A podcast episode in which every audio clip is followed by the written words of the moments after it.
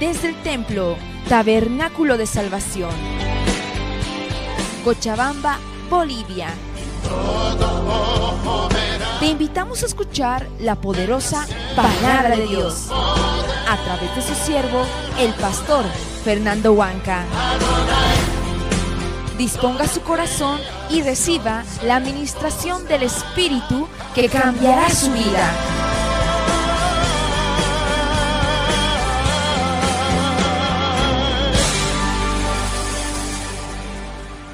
Nos ven por ahí. Amén. A ver, denle un aplauso a los que, a los que están despiertos.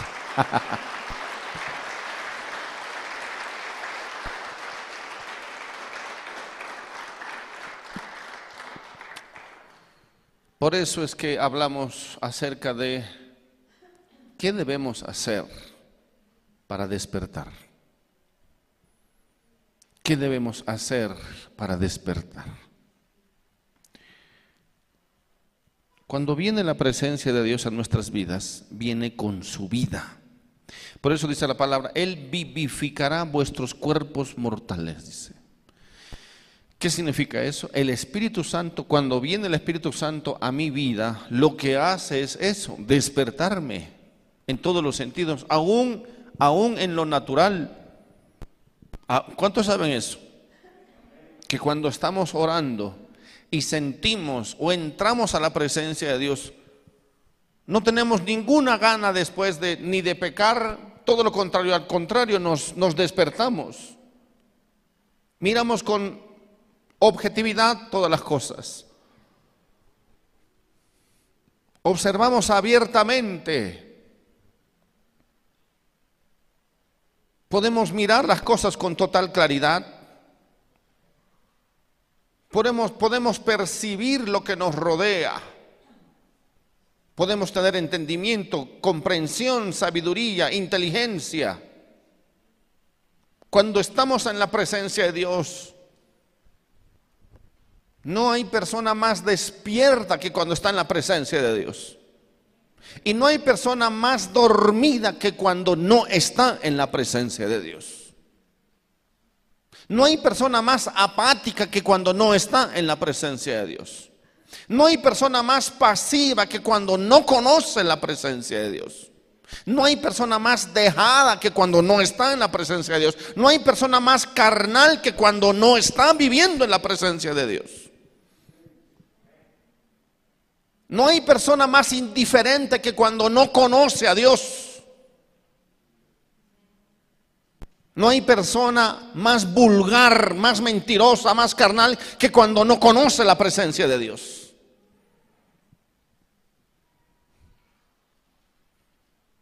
Una de las mejores formas de despertar, entonces, por eso dice Jesús, despiértense, despierta iglesia que estás en medio de la muerte.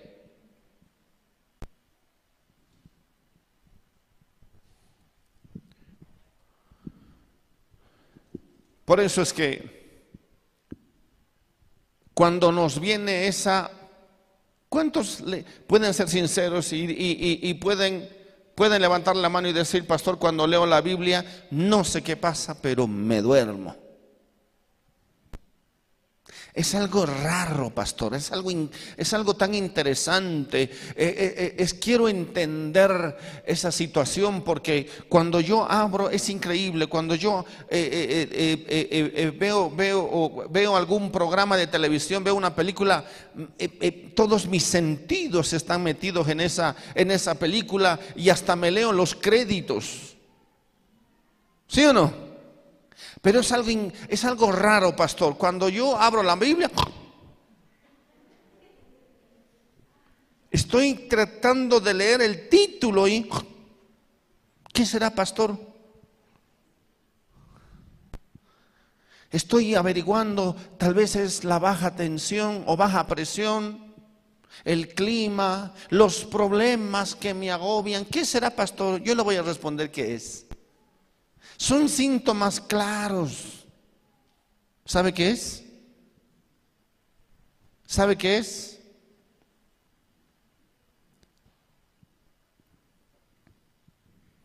No sé qué me pasa, pastor, pero últimamente me siento vacío. Trato de llenarme con algo, trato de distraerme con algo, pero no, no sé qué pasa. Me siento vacío. Siento que no voy, no voy a ningún lado. No me dan ganas de orar. Ya no oro como antes. Menos ayunar. ¿Qué será que ya no hablo a nadie del Evangelio? No intercedo por nadie, antes yo intercedía.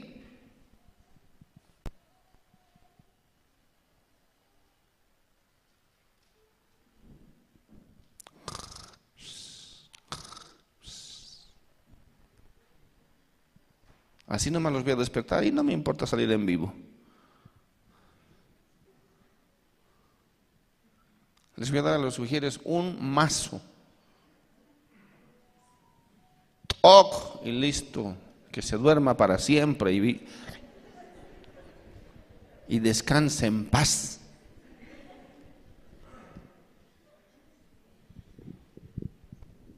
Pártanle la cabeza. Por eso estamos como estamos.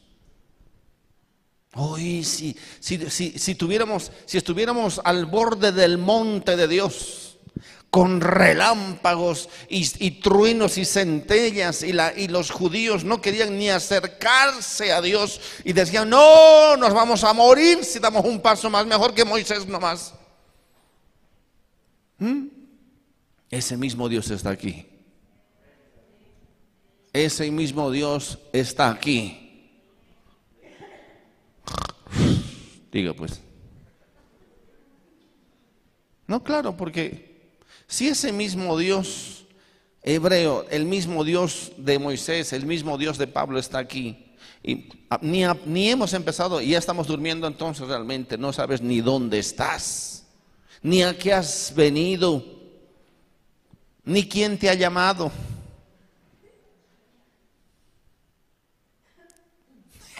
Cántale esa canción mundana. ¿A qué has venido? ¿Quién te ha llamado, carnalita? No.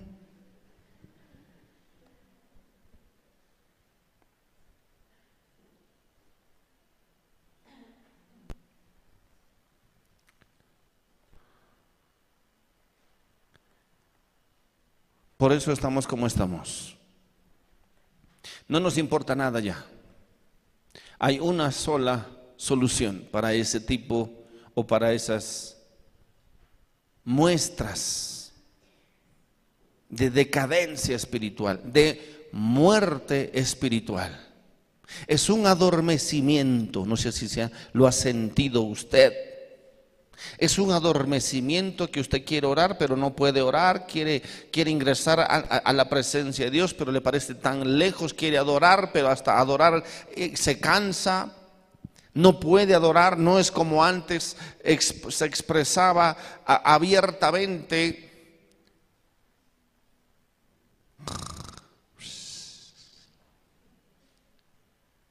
¿Ya? Agradezcan que estoy lejos. Así me voy a pasar toda la mañana despertando muertos. Eso es muerte espiritual. Muerte.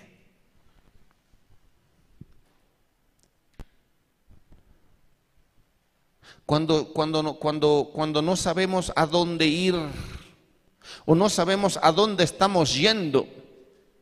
No sabemos hacia dónde nos dirigimos. ¿Sabe cuál es la respuesta? Ayuno. Ayuno y oración. Ayuno y oración. ¿Cuántos dicen amén? Sí. Y hay muchas. Muchas maneras de darse cuenta. Cuando ya tenemos que empezar a, ayunar y a entregarnos a Dios y a buscar a Dios No porque se perdió Dios, sino porque nosotros nos perdemos. Amén. Nosotros, nosotros estamos perdidos. Abran las puertas, por favor. ¿Quién va a entrar? Nadie va a entrar. Para que corra el aire.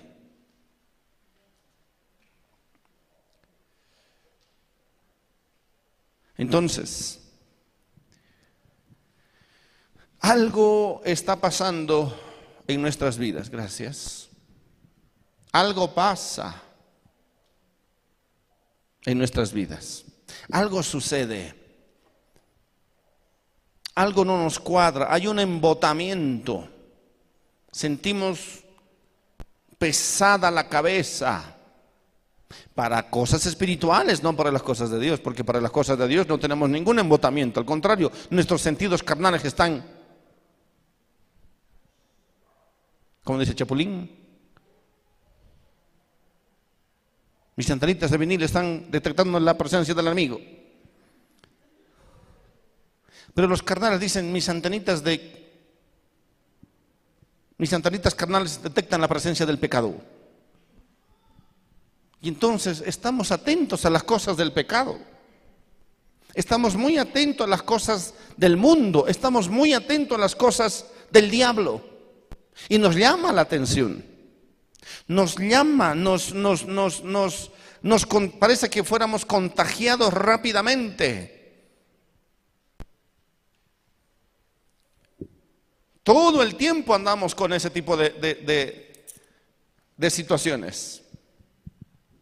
Son síntomas, síntomas claras, síntomas que nos deben llamar la atención porque algo no está bien. ¿Cuántos saben que en su cuerpo pueden determinar que algo no está bien? ¿Cómo sabe que algo no está bien?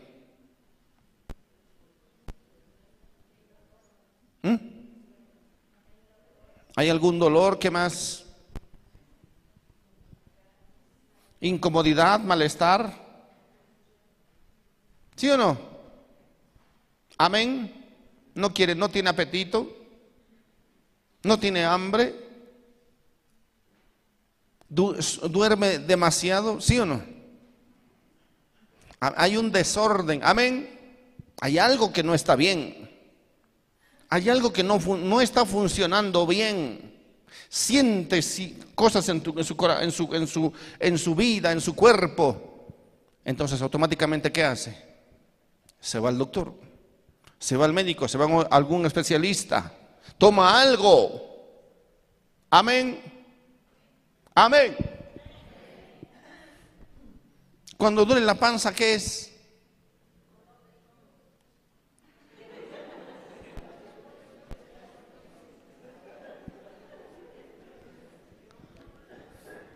Y cuando duele el estómago, ¿qué es? Dolor de panza.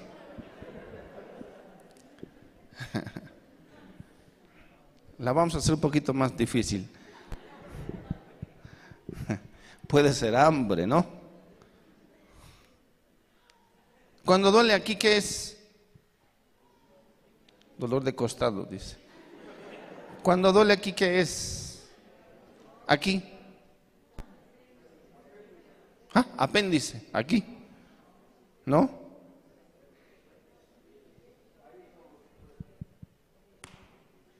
Ah. Apéndice. ¿Y aquí? Vesícula.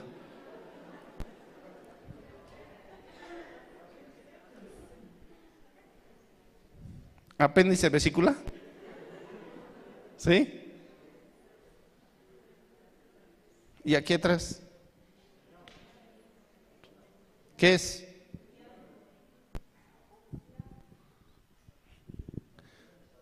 Puede ser riñones, ciática, no es más atrás, pues no, en la columna es la ciática. ¿Cuándo duele aquí? El corazón o el pulmón izquierdo. Cuando duele la cabeza, algo no está muy bien. ¿Sí o no? Pero como no somos tan expertos, alguito nos tomamos, ¿cierto? ¿Sí o no? Un matecito de manzanilla.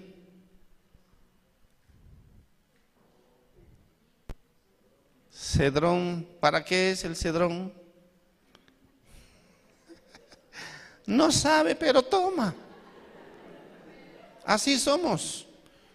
No sabemos, pero algo vamos a tomar. Manzanilla, cedrón, ¿para qué es la manzanilla?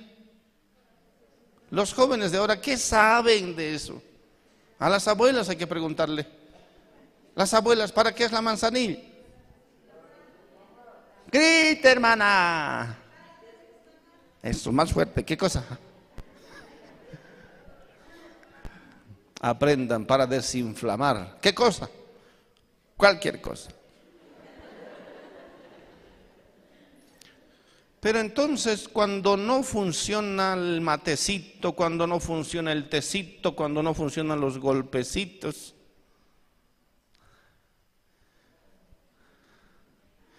despertamos ¿dónde? En el hospital. ¿Cierto?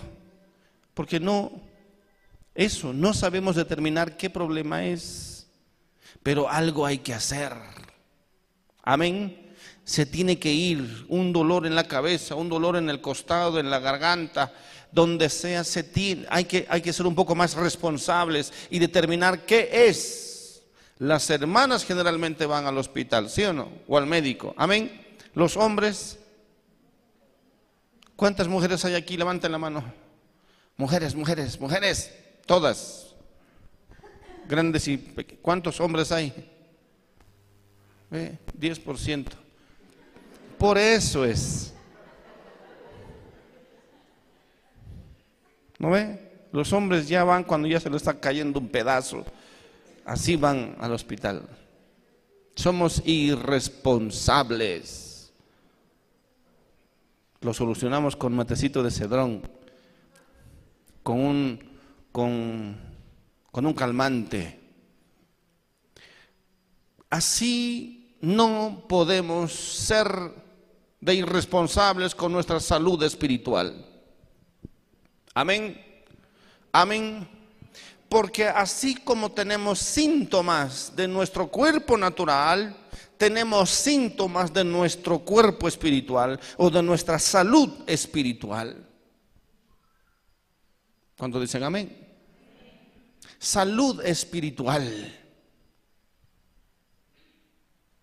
Hay síntomas les acaba de mencionar algunos. Hay síntomas. Es más, tenemos un sueño medio raro, ¿no? Un sueño.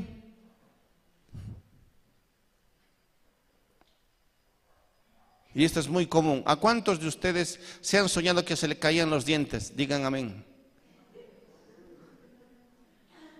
Levanten la mano. Algunos ya se le han caído de verdad, pero eso es otra cosa.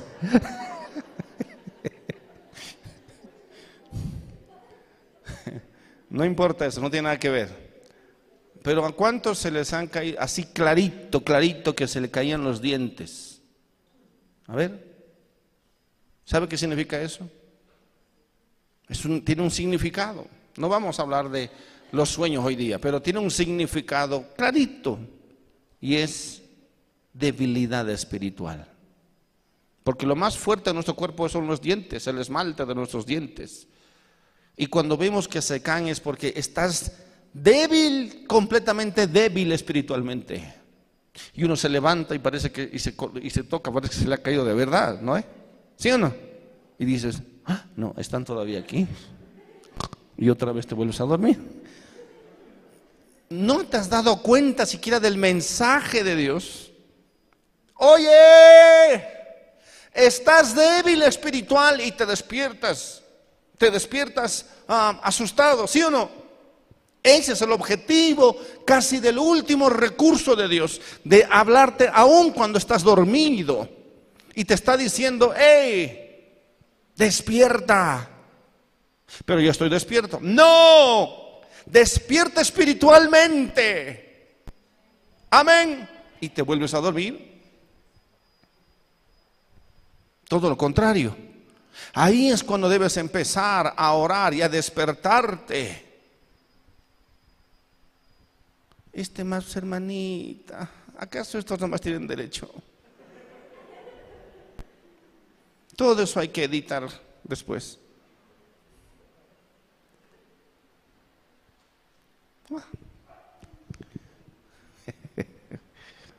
Ya les he dicho que pongan un título, ¿no? Van a prender todas las luces. Jesús, hijo de David, ten misericordia de nosotros.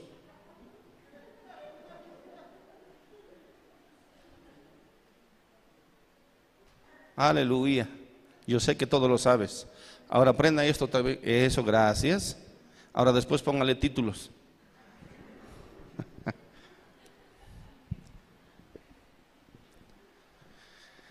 Aleluya, Señor. Despierta mi iglesia.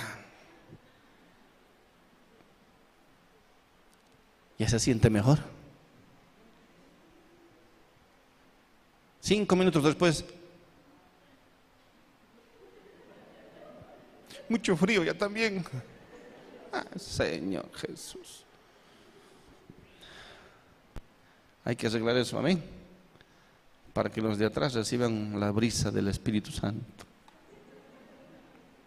Mis amados, ¿ve que todo tiene solución rápido? ¿Sí o no? Pero para las cosas espirituales no es tan rápido. No, no, no es tan rápido percibimos, algo no está bien, algo no está bien, he tenido una percepción rara. Hace rato que no entiendo lo que Dios quiere decirme. Leo la Biblia y no entiendo nada. No logro entender hacia, hacia dónde voy. Me es fácil pecar Bien fácil. Me es muy fácil caer en las tentaciones del mundo. Muy fácil. Es más, alguno dirá, todo, ya, estoy ya, ya pastor, ya estoy pecando ya. Estoy pecando. ¿Cuántos son conscientes de eso? ¿Ah? ¿Cuántos saben que sí están pecando? Disimule arreglándose su barbijo, haga así. Apriétese.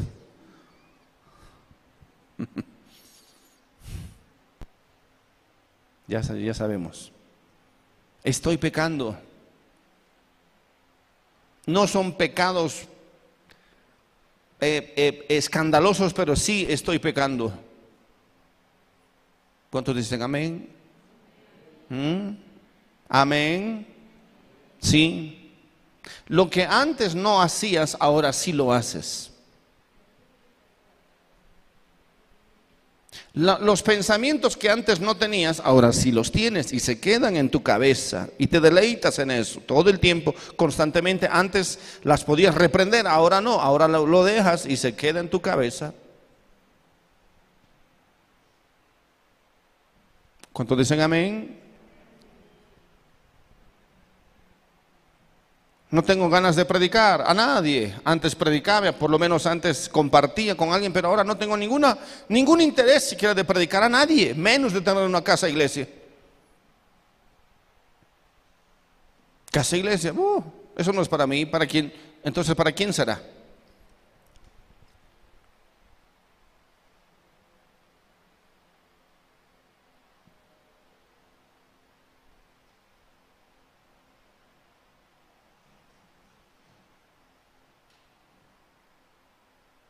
Mis amados,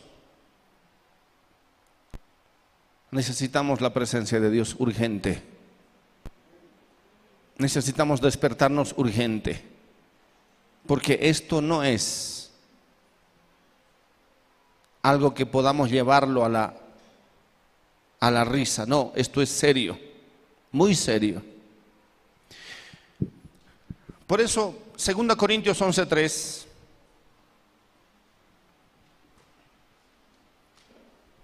Segunda Corintios 11:3, una vez más.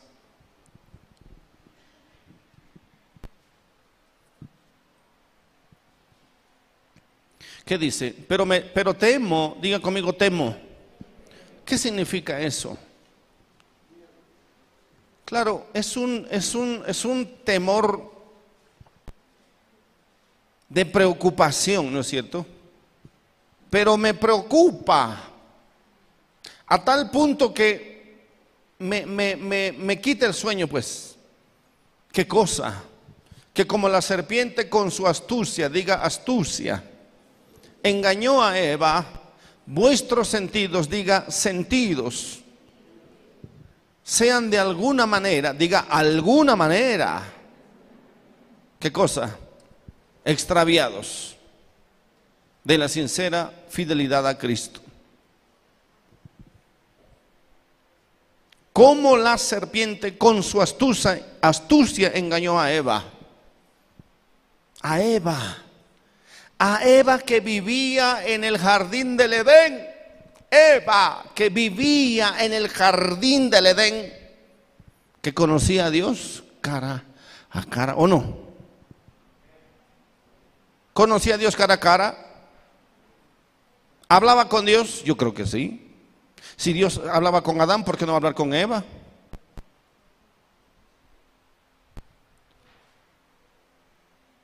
Vivía, vivía en, en, la plenitud, escucha, vivía en la plenitud misma de la casi de la eternidad. Era un cielo aparte el Edén.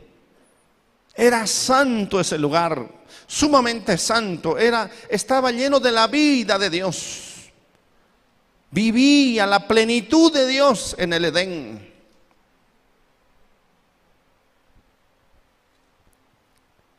Vivir en el Edén. Vivir en el jardín, vivir en el paraíso. ¿Cuántos quisieran vivir en el paraíso? ¿Mm? Todo a disposición. Sobre todo vivir de la plenitud de Dios, hermanos. Dice que paseaban con Dios. No sé si Eva paseaba o no paseaba, pero Eva tenía una plenitud, podía hablar con Dios, podía acercarse a Dios frente a frente, cara a cara.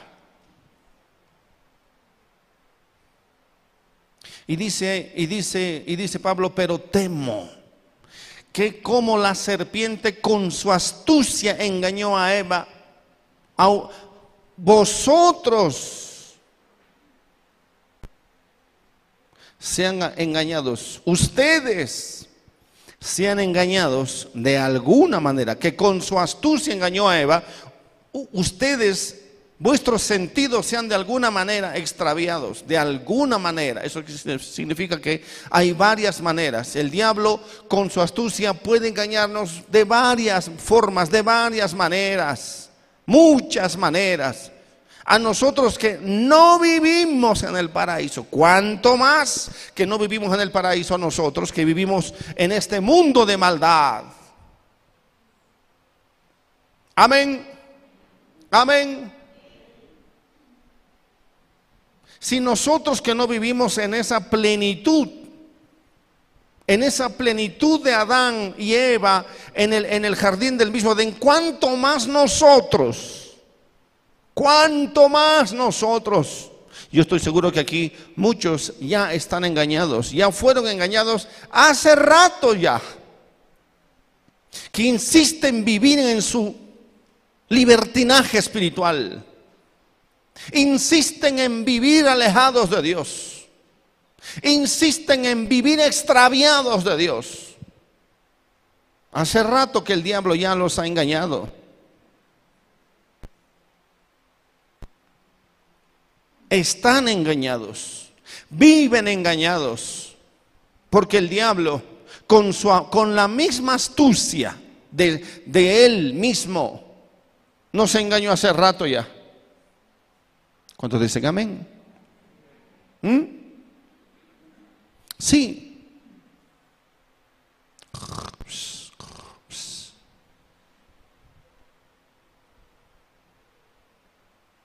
Qué terrible. Qué terrible vivir engañados.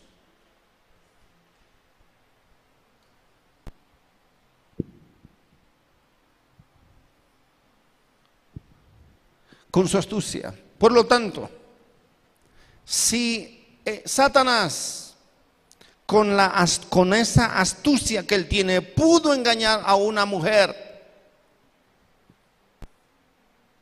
viviendo en, en el mismo paraíso, ¿cuánto más nosotros? ¿Sí o no? Amén. Eh, está hablando el apóstol Pablo. ¿Cuánto más? Ni en la iglesia podemos concentrarnos. ¿Cómo usted me puede demostrar que se concentra en su casa para buscar a Dios? Ni en la iglesia podemos, podemos permanecer despiertos. ¿Cuánto más en su casa usted va a permanecer despiertos cuando nadie le grite? Cuando nadie lo despierta. Imposible, imposible. Si aquí no, podemos tener un poquito, un poquito de, de dominio propio, ¿cuánto más allá afuera que nadie lo ve?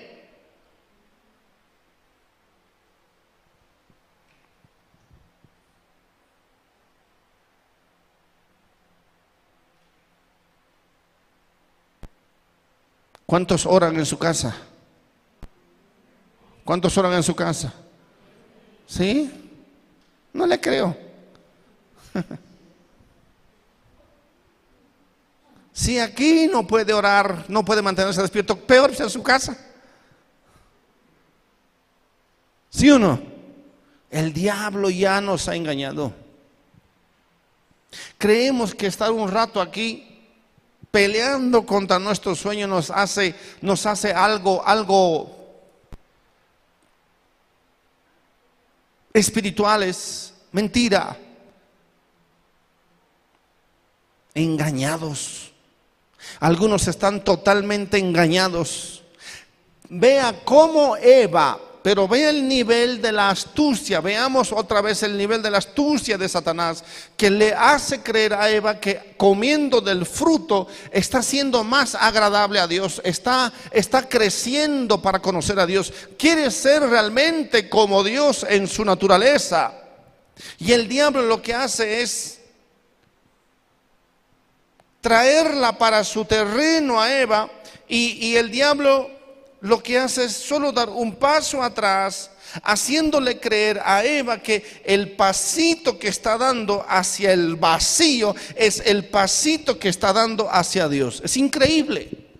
Es increíble porque Satanás lo que le dice es a Eva, da un pasito más, si tú das un paso más, vas a acercarte a Dios, vas a recibir más de Dios, vas a entender más a Dios. Si tú das un pasito más a, este lado, no para allá, es a este lado, porque el diablo le hace creer que, que Dios está justo aquí y que Eva va a dar un pasito más a acercarse a Dios, para acercarse a Dios. Y todo todo lo que hace es darle un paso al vacío y un vacío de muerte total. Un suicidio absoluto, absoluto.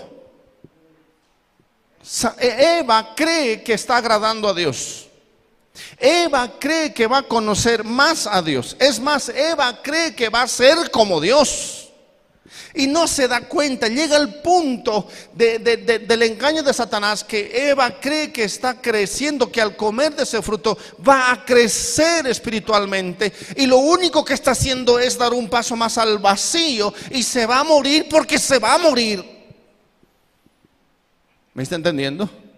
Seréis como Dios, seréis como Dios. ¿En serio? Sí, seréis como Dios. Da un pasito más, un pasito más y vas a ser como Dios. Y algunos creen que pueden vivir de una manera y creen que están siendo más espirituales, creen que están siendo más consagrados, cuando lo único que están haciendo es dar un pasito más de suicidio espiritual. Ese es el nivel del engaño de Satanás. Escucha. El punto es que Satanás le dice, da un pasito más y te aseguro que vas a ser como Dios. ¿En serio? ¿Voy a ser como Dios? Sí. Realmente Dios no quiere que seas como Él, pero En realidad eh, es para que tú entiendas que Dios quiere que aprendas de a poquito, pero mejor, ¿por qué no aprendes rápido? Aprendes a madurar más rápido. Comiendo de esta fruta vas a mirar como Dios, vas a observar como Dios, vas a pensar como Dios. La pregunta, ¿fue así? ¿Fue así? Sí, fue así. Fue como Dios. Creo que es 320. No, busque. Y Dios dice, ahora ellos son como nosotros. Miren la dimensión del engaño de Eva. Eh, eh, eh, el diablo le dijo, van a ser como Dios. Y después Dios mismo dice de ellos, ahora son como nosotros.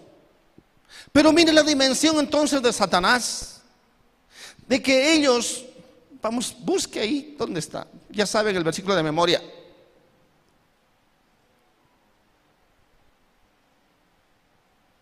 Quiero que entiendan esto, que el diablo es tan astuto tan tremendamente astuto, mire, y dijo Jehová Dios, he aquí que el hombre es como uno de nosotros. Cuando cayeron, cuando cayeron, cuando Adán y Eva cayeron, es más, los dos, es más, es más, Adán comió después que Eva había caído y ni se dio cuenta. Escucha, Eva había caído y le dio del fruto a Adán y Adán ni se dio cuenta que Eva ya había caído. Se da cuenta, el nivel de engaño está más allá de las palabras, mucho más allá del entendimiento humano. Mire lo que dice ahí, es como uno de nosotros, sabiendo el bien y el mal, ahora pues que no alargue su mano y tome también del árbol de la vida y coma y viva para siempre, y los tienen que expulsar ahora fuera. Eso es misericordia. Pero ellos ni entendieron, Adán y Eva cayeron y ni se dieron cuenta, solo abrieron un entendimiento, unos ojos una visión y, vieron que estaban desnudos. Y dijeron, ¿qué ha pasado? Ni se dieron cuenta cuando cayeron. Ni se dieron cuenta cuando cayeron. Escucha. Amén.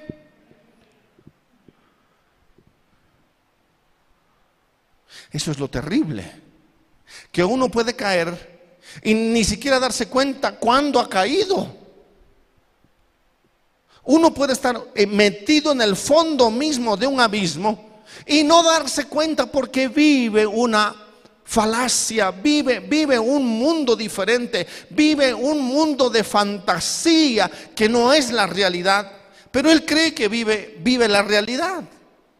Esa persona cree, ¿sabe qué se le llama a esa persona? ¿Sabe qué se le llama a esa persona? Loca. ¿Serio? Sí. Está loco. Él cree que habla con, con, los extraterrestres. Él cree que habla con los animales. Él cree que es de día cuando es de noche. Está fuera de sí. Eh, Adán y Eva entraron en una locura se dieron cuenta de algo que no se habían dado cuenta solo por una tontería. Esa tontería tiene que ver con el más grande engaño de Satanás a la humanidad entera. ¿Me están entendiendo, amados? Usted puede estar enfermo, terriblemente enfermo, y no lo sabe.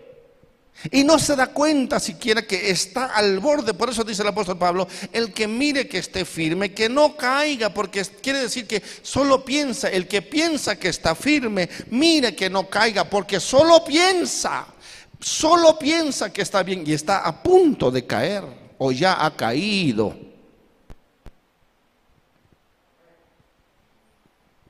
Ya ha caído y ni se ha dado cuenta, ni se ha dado cuenta que ya ha caído. Eso es lo peor. ¿Por qué creen que, acaso creen que ustedes que Eva le dio del fruto de Abraham diciendo Eva, como yo ya caí, entonces que caiga Adán? No, Eva le dio del fruto a Adán estando convencida absolutamente que Eva tenía un conocimiento mayor de Dios. Eva le dio el fruto a Adán, estando absolutamente convencida de que había comprendido que ahora podía ver mejor, que ahora podía entender mejor a Dios, que ahora podía eh, eh, eh, tener una expresión más grande de Dios y no se dio cuenta, nunca se dio cuenta.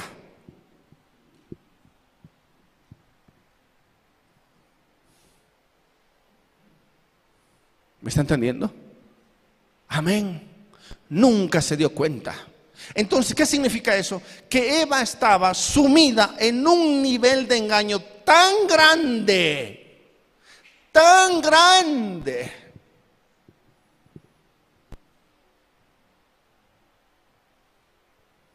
que ni siquiera sabía que había caído. ¿Me está entendiendo? Ni siquiera, ni siquiera se dio cuenta. No por la caída, sino por la dimensión del engaño. ¿Me está entendiendo?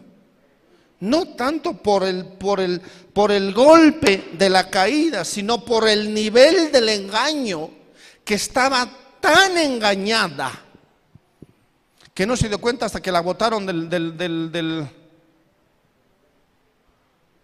del paraíso. ¿Me está entendiendo? Amén. ¿Cuál es ese? entonces Eva estaba tan ciega. Eso es cuando decimos, está tan ciego, está tan ciega que no puede ver, no puede ver. Porque vive en un mundo de fantasía que le hace creer lo irreal.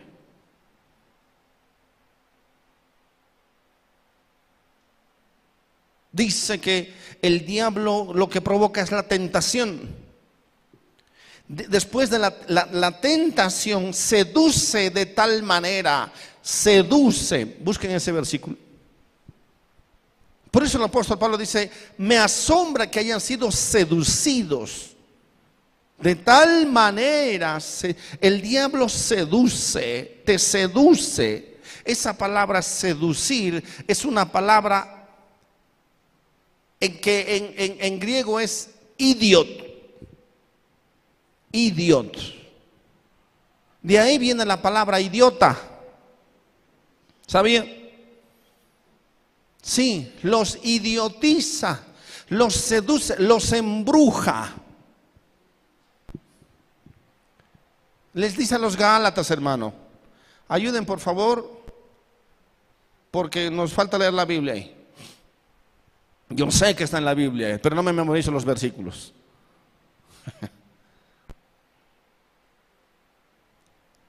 Los idiotiza. Por eso les dice Gálatas insensatos.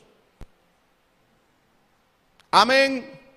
Dice, ¿quién os fascinó? Esa fascinar quiere decir, está fascinado, está viviendo en un mundo irreal fascinación. Quiere decir que han sido sus sentidos, han sido trastocados.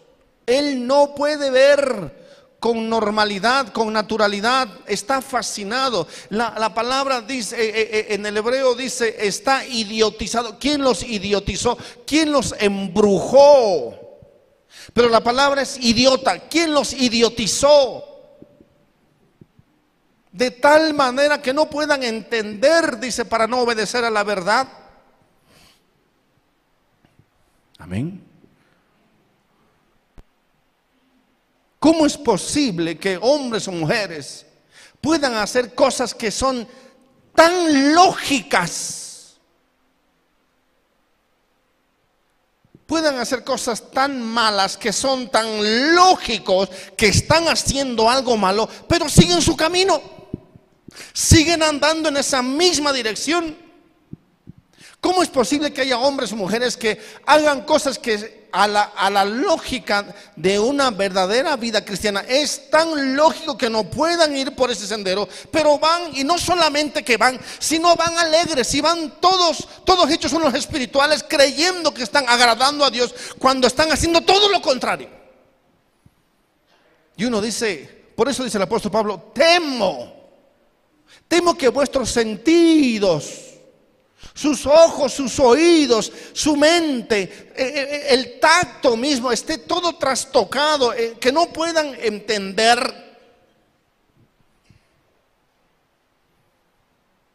que no es una no es una gaviota, es es es es un un murciélago. Amén. Amén. No es un colibrí, eh, no, es, no es un colibrí, es un murciélago. Amén. Lo que tienen aquí no es, no es, no es un lorito, ¿qué es? Es un cuervo. Pero ellos contentos con su loro que habla. Y no se dan cuenta la porquería que tienen ahí. ¿Han visto gente así? ¿Han conocido gente así? ¿Sabe quiénes son ellos? Son los loquitos. Porque se ponen a hablar con, el, con su loro. Ellos creen que tienen un loro, pero no. Están ciegos, diga, están ciegos. Y no solamente que están ciegos, porque a un ciego, un ciego que ve con los ojos de su mente, se da cuenta que es un monstruo percibe, tal vez percibe mejor, pero no, hay un ciego, eh, eh, hay, un tipo de ceguera que es una ceguera de perdición total, una ceguera de, locura, que cree, que pretende, que, que, piensa que está haciendo bien las cosas y, está, se está yendo por el, por el drenaje. Eva agarra la fruta como sea que fuere, no, no, no, sabemos qué fruta es, y le dice, Adán, Adán, Adán, ven. Y Adán estaba por allá, yo que sé, colocando nombres a los animales. Él estaba en la misma presencia de Dios. Pero Eva dice, Adán, Adán, ven, ven, Adán, ven, tengo una sorpresa para ti. Dime, Eva. Y ella dice, tengo algo para ti. Es una fruta. Ella lo que hace no lo hace ya por maldad, quiero que me entiendan eso. Ella lo que está, lo que cuando le da la fruta a, Adán, lo hace con toda la certeza de que Adán tiene que probar esa fruta, tiene que comer esa fruta porque es lo mejor de lo mejor. Ella cree que es lo máximo. Ella cree que es un nuevo descubrimiento. Ella cree que es lo que todos deberían probar. Eso es lo que pasa con alguien que está completamente engañado. Amén. Amén. Ella diría, hasta a Dios le pensaría dar eso. ¿Me está entendiendo? Ella, ella dice, es increíble esta fruta. Todos deberían probar esta fruta. Adán, apúrate, Adán, ven. Y Adán ni se da cuenta porque el nivel del engaño, porque si Adán se hubiera dado cuenta no hubiera caído. ¿Me está entendiendo? Sí, no hubiera caído. El nivel del engaño es tan grande en Eva que el engaño produce como si nada hubiera pasado. El engaño produce en Eva como si, como si Eva no hubiera caído y Adán cae. Por eso dice la palabra que en los posteriores tiempos hasta los escogidos serán engañados hasta los escogidos, porque el engaño será tan grande que los mismos escogidos ni se darán cuenta que están ya en el engaño y que han sido engañados. Que Dios nos ayude. Esa ceguera es mortal. Eva ya ha empezado a morir y no se ha dado cuenta. Es más, ni Adán se ha dado cuenta que Eva ya ha caído. Por eso cayó eh, eh, Adán. Es por eso que los escogidos pueden caer tranquilamente en el engaño sin darse cuenta que ya están engañados, ya han caído. ¿Cuántos dicen amén? ¿Alguna vez ustedes se han eh, se han cortado alguna parte de su cuerpo y no se han dado cuenta hasta que vio la sangre? ¿Sí o no? Vio la sangre en su ropa, en el suelo y dice, ¿qué ha pasado? ¿Quién es? Dice, alguien se ha cortado. Miren, dice, miren, alguien se ha cortado y está todo esto lleno de sangre. ¿Sí o no? ¿Alguna vez le ha pasado eso? Vean, por favor, vean, alguien, alguien, alguien se ha cortado y está todo lleno de sangre. Y le dicen, tú te has cortado. ¿Ah? ¿Dónde? ¿Cuándo? ¿Se ha dado cuenta? Así es el nivel del engaño. Así es. Ya nos estamos quedando sin vida. Y decimos, alguien se está muriendo, alguien se está alguien se está quedando sin sangre y es él la que se está quedando sin sangre. Ese es el nivel del engaño de Satanás. Por eso, eh, para eso Pablo dice, temo, temo, volvemos al versículo.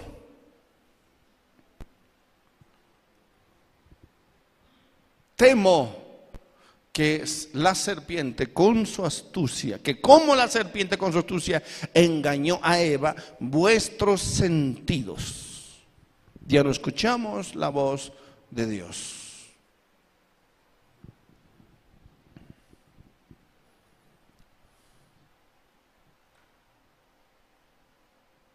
¿Cuántos saben que la luz es buena? Pero sabe que la luz enseguece. ¿Saben o no? Sí, no. Sí, demasiada luz que enseguece. No es buena demasiada luz por, e, por eso. En otras palabras, si, nuestros, si nuestro iris no está calibrado a tanta luz, entonces no va a poder absorber la luz que viene. Amén. Amén. Solo haga lo mismo con su propio celular. Saque su celular y póngalo directamente a la luz solar. Y se hace blanco, ¿sí o no? Y después Cierra el iris para que no entre tanta luz y entonces se pueda ver con claridad. Y entonces parece que tuviéramos ese síntoma. Demasiada luz, tanto que casi no podemos ver.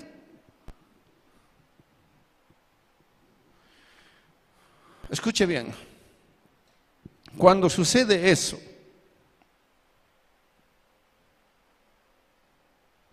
Al que está durmiendo de él un puñete en la boca del estómago, ¿ya? Fuerte. Así. Ahí.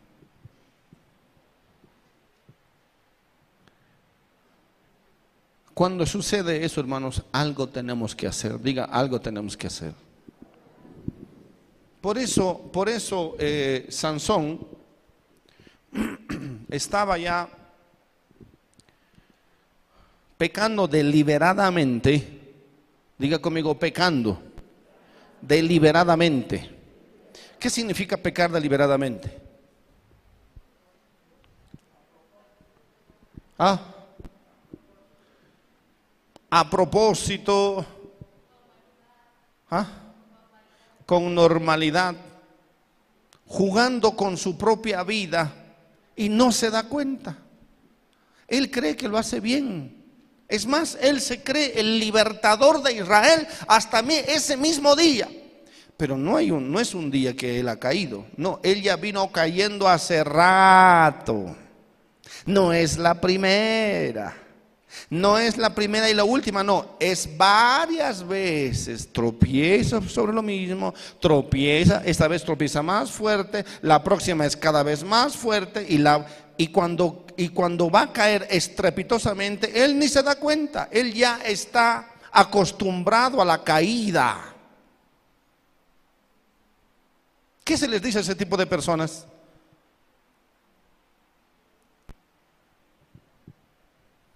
Mm. A los que les pegan y los vuelven a pegar y después ya no sienten nada. ¿Qué se les dice?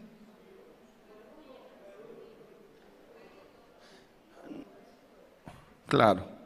Cuerudo. No, es la palabra más común.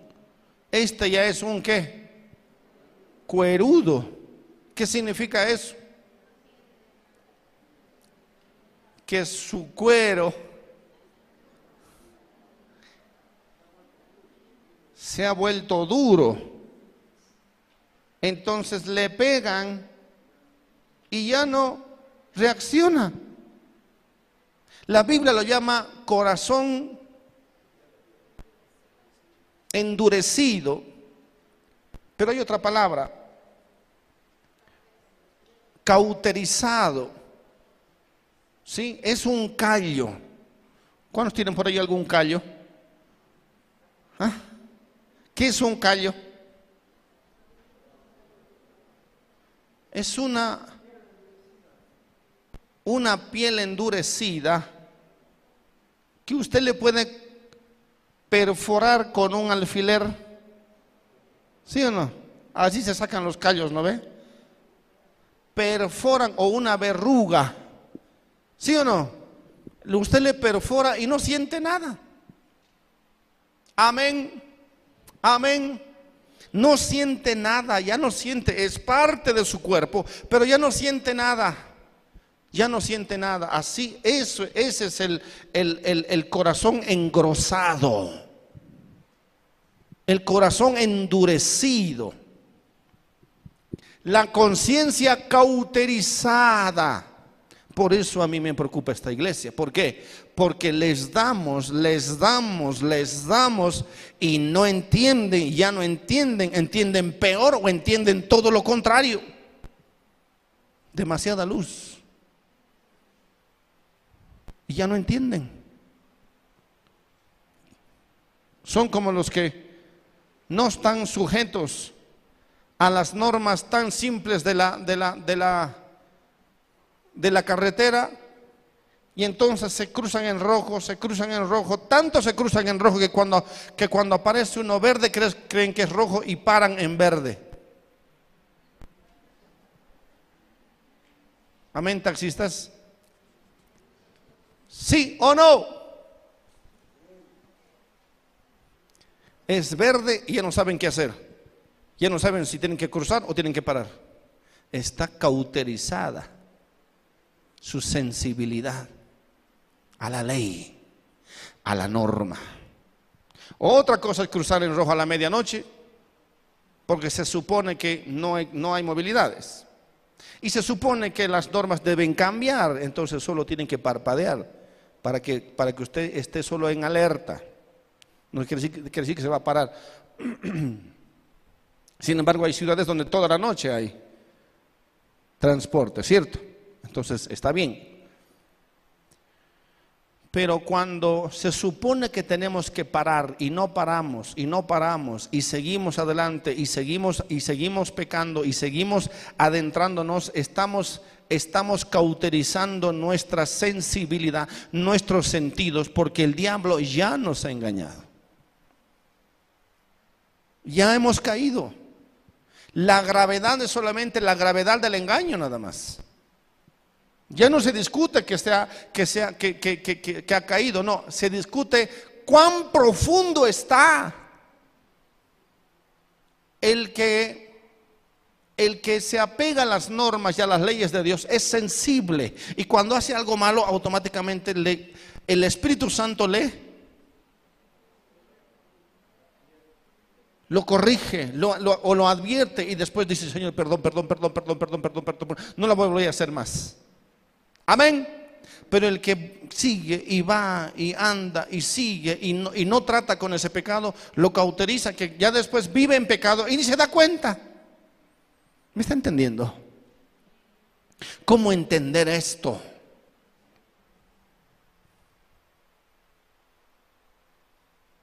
Pecan normalmente, de forma natural. Eso es lo grave que después se acostumbran a vivir una vida cristiana en pecado de forma natural. ¿Me ha entendido? Amén.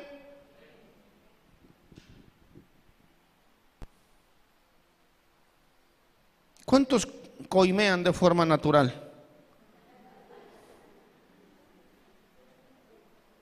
¿Sí o no? ¿Ah?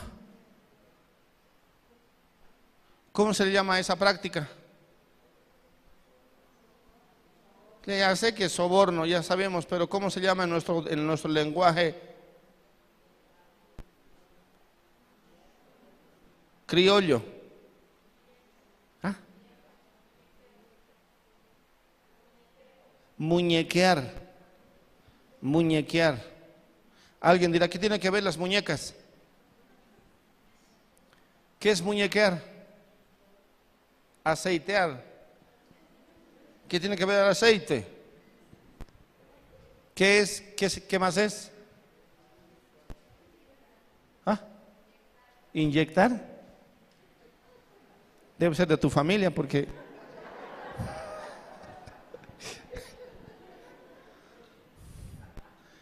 Vamos a inyectar para que algo no funcione se le, para que no esté tan áspero, se le aceitea. ¿Así es? ¿Ah? Engrasar. ¿No? Entonces, cuando hablamos de engrasar, bueno, engrasarle un poquito, hermano, dice, no, así tan fácil. Bueno, nos engrasaremos. Ahí está, ¿no? Eso está en dólares. Porque Allá en Norteamérica practican eso. Aquí en Bolivia no hay eso, ¿sí o no? Aquí es peor, ¿sí o no?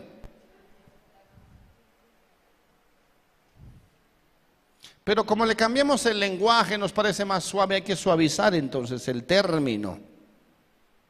¿No ve? Entonces, cuando suavizamos el término, suavizamos el pecado o la falta, no nos parece tan grave. Y cuando lo practicamos, como ya no nos parece tan grave, entonces ya es normal para nosotros. Que Dios nos ayude. Cuando ya es normal para nosotros, algo tenemos que hacer.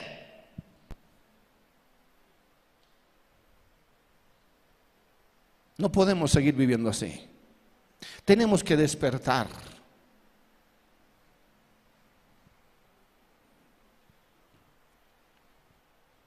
Porque si viene alguno predicando a otro Jesús que el que os hemos predicado, o si recibís otro espíritu que el que habéis recibido, u otro, otro evangelio que el que habéis aceptado, bien lo toleráis. Quiere decir, empezamos a tolerar lo que Dios no tolera empezamos a tolerar lo que Dios no tolera.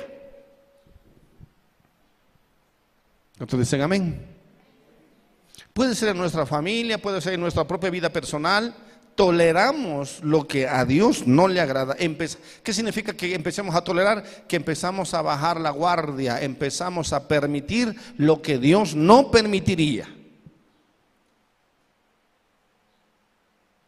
Amén. Amén.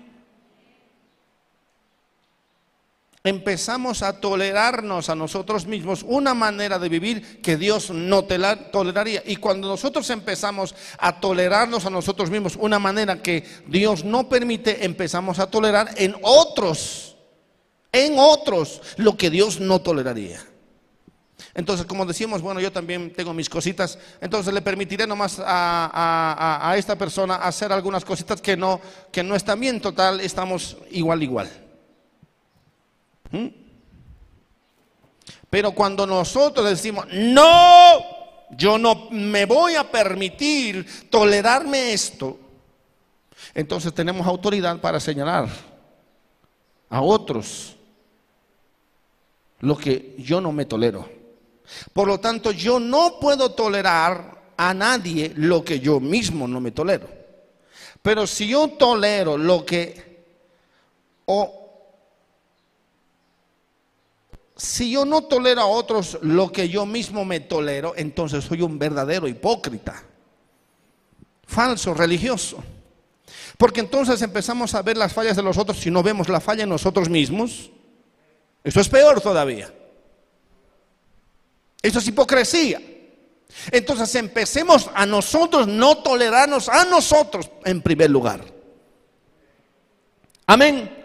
Antes de fijarse la paja en el ojo de su hermano, empiece, empiece primero por su viga. La vida, la viga en su propio ojo. ¿Qué es la viga? Es un tronco gigante. Amén. Amén.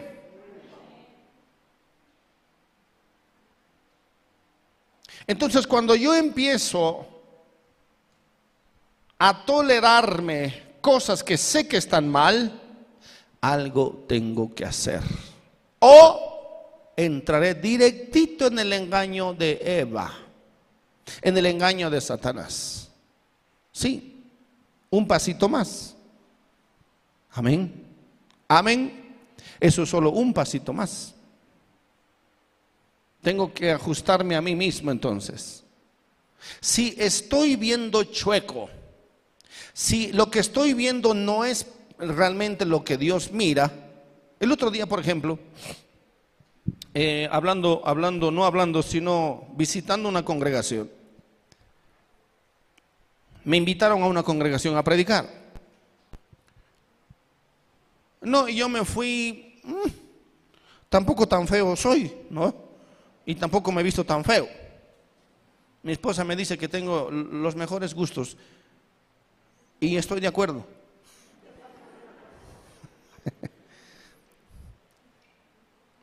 Y me puse, no me gusta mucho usar corbata a veces, ¿no?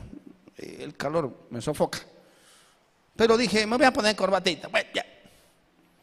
Total, voy a predicar el Evangelio. Esto no representa espiritualidad, es un trapo rectangular con punta.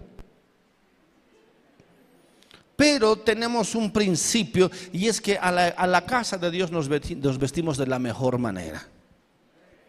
Y no me pongo trajes, ¿sabe por qué? Porque ya no tengo. O tal vez mejor ya no me entran. Y como ya no me entran, entonces los regalé. Pero entonces mi conciencia me dice, no, anda bien. No, no es, y él, rasgándome el último pelo, no. Uno tiene una conciencia. Amén. Porque si tú irías a buscar trabajo, no irías así, tan feo. ¿Cierto? ¿Cuántos dicen cierto, pastor? Porque hay algunos aquí que son feos. No, no son feos, están feos. Ahí me miró el pastor. Sí, estás feo. Porque tú así no irías a tu cita amorosa. ¿Cómo nos vamos a la cita amorosa? perfume hasta la boca, ¿no? Perfume para que todo tiene que estar impecable. Amén. Pero como es la iglesia de Dios para encontrarnos con Dios, ¿qué importa? Vámonos como nos levantamos.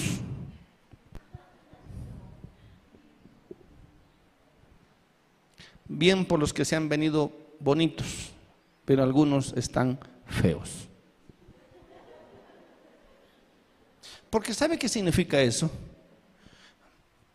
En la mañana alzó mi voz. Hoy día es domingo. Tengo que encontrarme con mi Dios. Tengo que ponerme, primero me voy a bañar.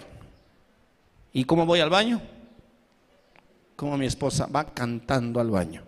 Es interesante, ella va al baño, va a cantar, va a la cocina, sigue cantando, vuelve cantando yo digo, ¿cómo canta en todo momento? ¿Y sabe quién ha, salido así? Mi hija.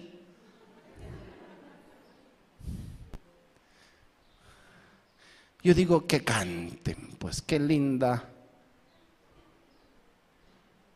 manera de ver las cosas, ¿no? Bonito canta. Yo no. No, pero tampoco voy, no, oye, es domingo, hay que bañarse.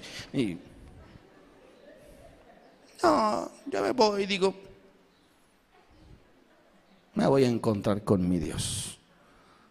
No, me voy a poner bonito. Es el mejor lugar. Porque lo que se ve por fuera es lo que es por dentro. ¿Mm? Amén. Algunos ni bañados están. Por eso con sus pelos parados vienen. Yo sé. Amén. Para la próxima, dígale, venga, pues, ven bonito, hermano. A, ver, al, colegio militar vas así. Es que ahora ya es, todo ya es discriminación. Me está discriminando, pastor. ¿No? Cuando usted se va, cuando si lo llama el presidente, así va a ir agarre su barbujo y póngase hasta su cabeza así.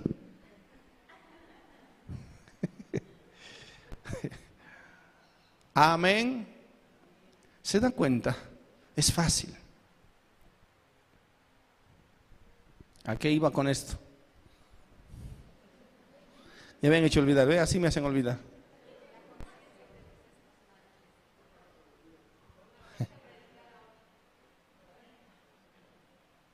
la conciencia.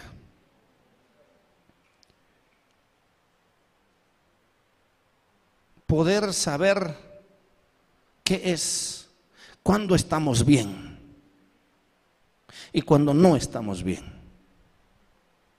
Poder saber, poder distinguir qué está mal y qué no está mal.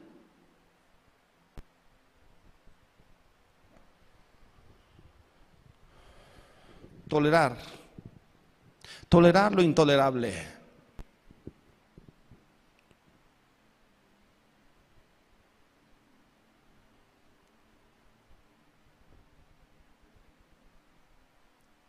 Y entonces me fui bonito, como lo que soy nomás.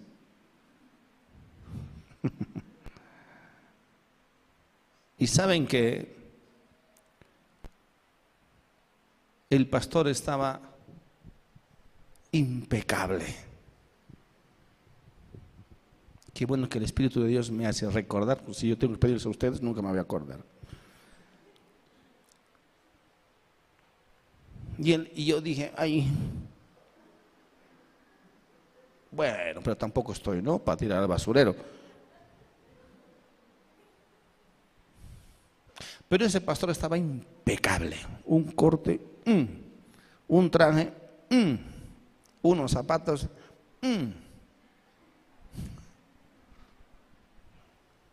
Entré a esa iglesia y había una directora de alabanza que dirigía y toda la gente. Y las danzarinas aquí, métale pues. El punto es que Dios me dio un mensaje, hermanos. Mm, también.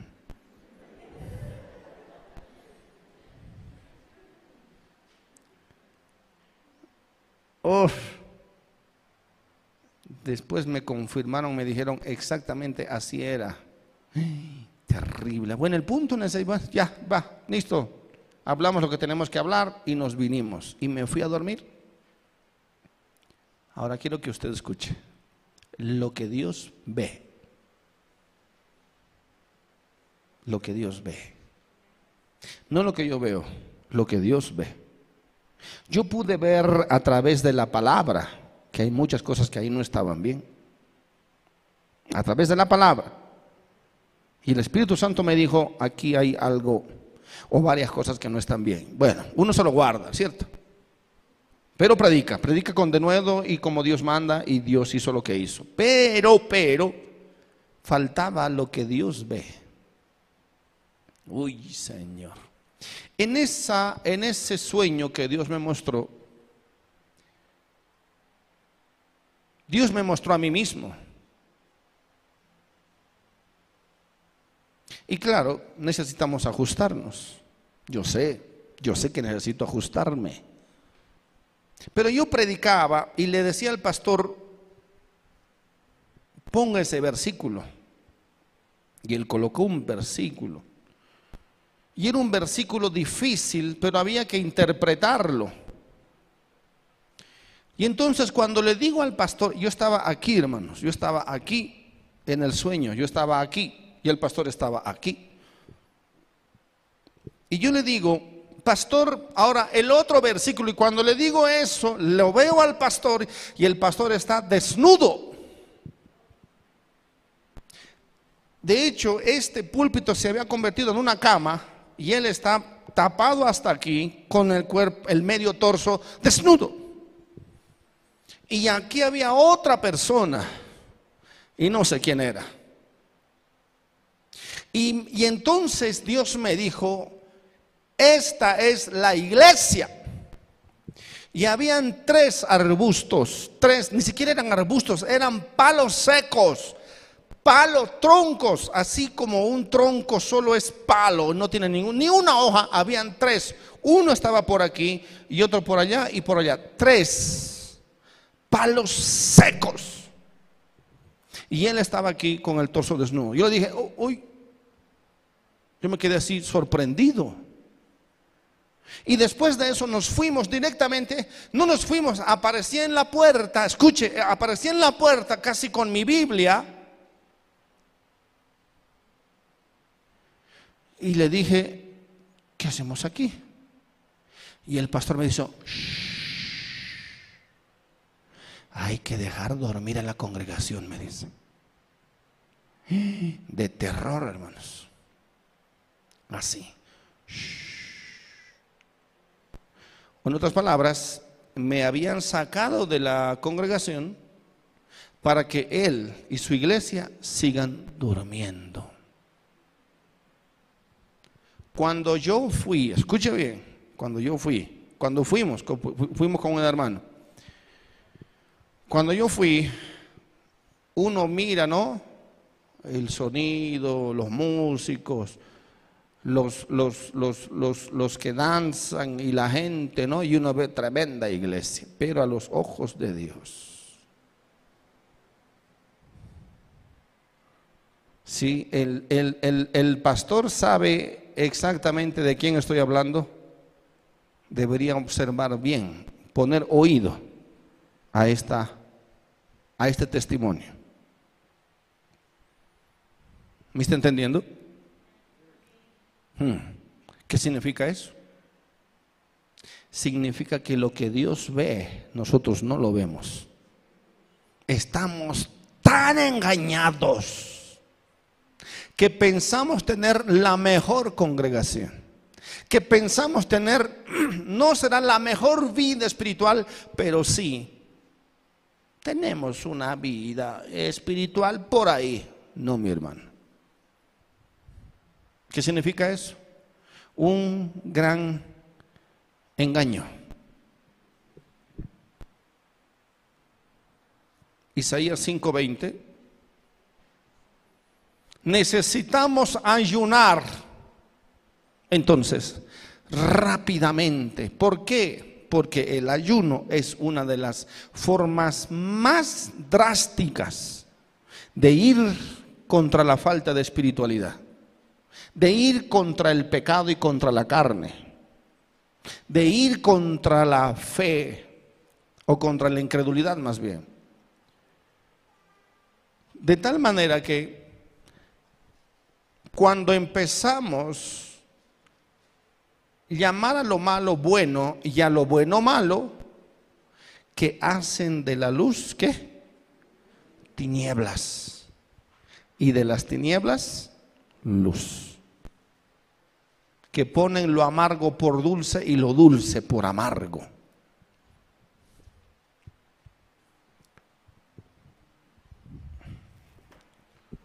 ¿Qué le parece? Terrible, ¿no es cierto? Terrible. ¿A qué punto podemos caer?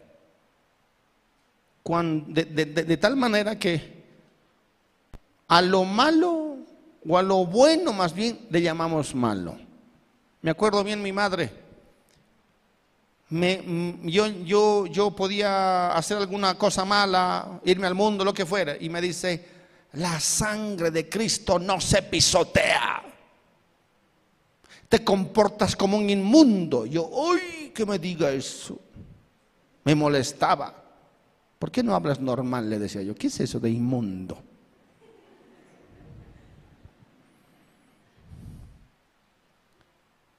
Te comportas como un inmundo. Y aquí, en el centro de mi, de mi, de lo que sea, sentía una aberración, no, o sea, un, una, reacción contraria. Me molestaba, me fastidiaba que me diga inmundo. Solo eso, no sé por qué. Yo ni entendía bien la palabra inmundo, pero cuando ella me decía, eres un inmundo, yo, a mí me molestaba me molestaba que me corrijan, me molestaba que me insistan. Después yo decía, ojalá me hubiera corregido más, así no hubiera caído tan hondo, tan profundo.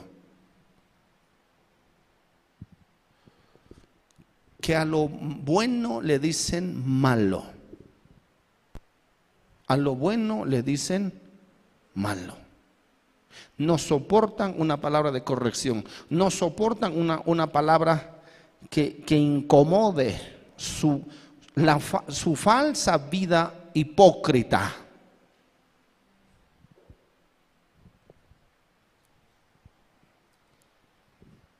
Son personas que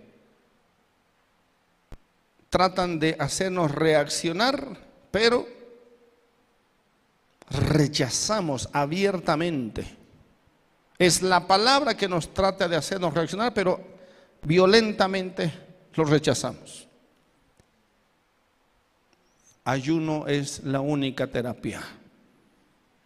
Ayuno es la única terapia. ¿Cuántos dicen amén? Sí. ¿A cuántos les molesta que los moleste?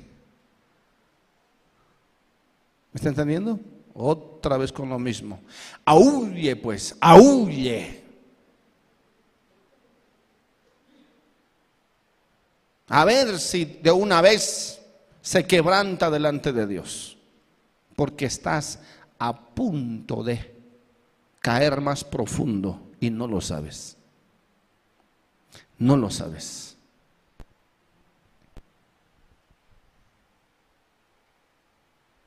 toman lo amargo por dulce. Esto es bueno para mí.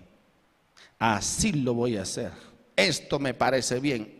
Y ya nadie te puede aconsejar, ya nadie te puede decir lo contrario, ya nadie te puede corregir, ya nadie te puede llamar la atención,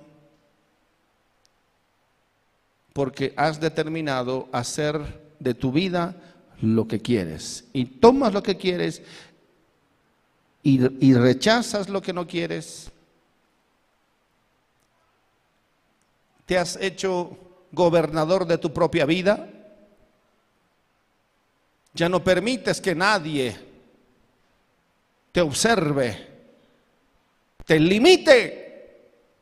No, porque eres como un caballo salvaje. La única respuesta a esa manera de vivir es ayuno como última, como la última salida.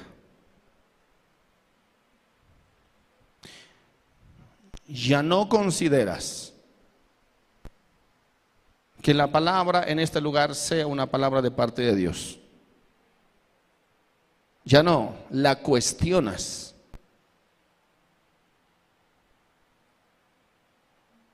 cuestionas si lo que Dios te dice a través de la palabra o a través de este púlpito es de Dios o no es de Dios. Te has vuelto alguien que cuestiona. Ya no es como la palabra miel a tu paladar. Ayuna antes que sea demasiado tarde. Amén. Ayuna. Apártate para Dios. Tienes que salvarte. No puedes seguir en ese mismo camino. Te has hasta convencido. Yo, yo estuve totalmente anonadado cuando el famoso Matamba, quien ustedes lo conocen muy bien, andando de cantina en cantina y de discoteca en discoteca,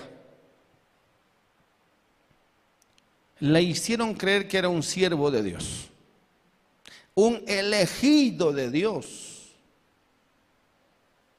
elegido de Dios, imagínense, ¿para qué? ¿Quién sabe?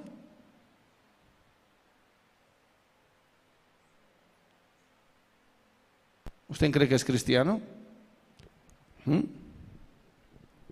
No solamente que él cree que es cristiano, sino que es el elegido de Dios. La pregunta, no sé para qué. Así es el engaño. Disculpen que ponga una, una, una, una persona tan abiertamente, porque lo dijo con sus propios labios además hasta que se metió en problemas. Y no le cuento más.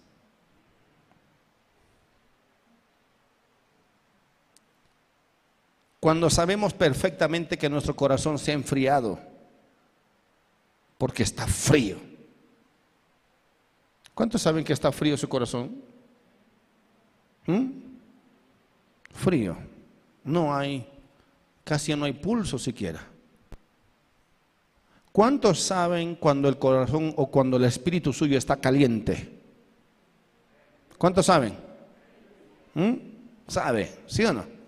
Eh, busca a Dios, Dios le habla, Dios le responde, Dios lo guía, hace las cosas que le agradan a Dios. Está ferviente para Dios. Pero cuando ya no hay eso, sabe también perfectamente que ya se ha entibiado por lo menos. ¿Sabe cuál es la solución? ¿Cuál es? Ayuno y... Yo conozco tus obras, que ni eres frío ni caliente. Ojalá fueses frío o caliente, pero por cuanto eres tibio y no frío ni caliente, te vomitaré de mi boca. Porque tú dices, aquí está la respuesta, ¿por qué? ¿Por qué, son, por qué somos tibios para Dios. Porque tú dices, yo soy rico. Pónganle pues ahí. Yo soy qué? Rico. Y me he qué? Enriquecido. Y de ninguna cosa tengo necesidad. A mí nadie me puede decir, pobre gallo.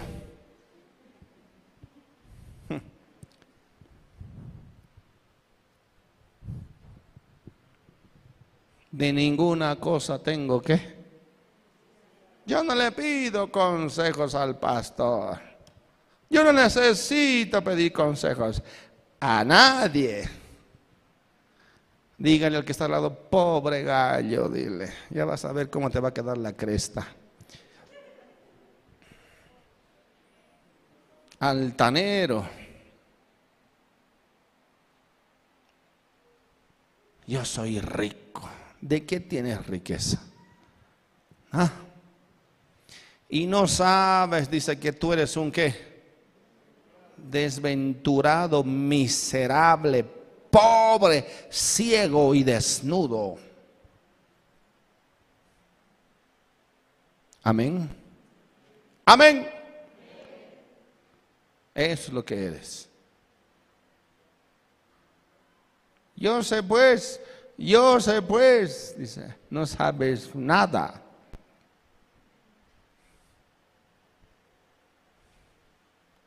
Ni sabes dónde estás parado.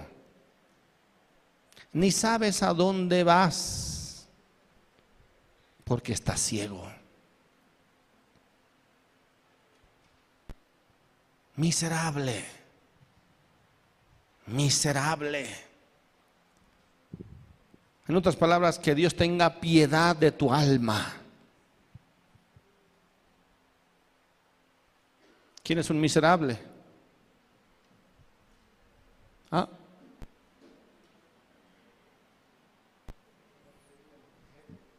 Aquel que vive en la miseria,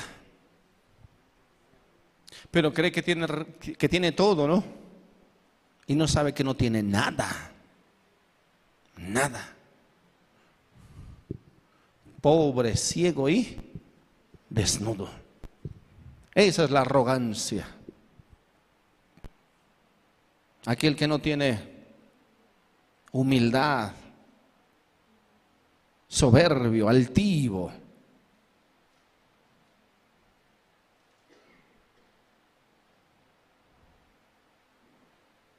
¿Cuántos dicen amén? ¿Mm?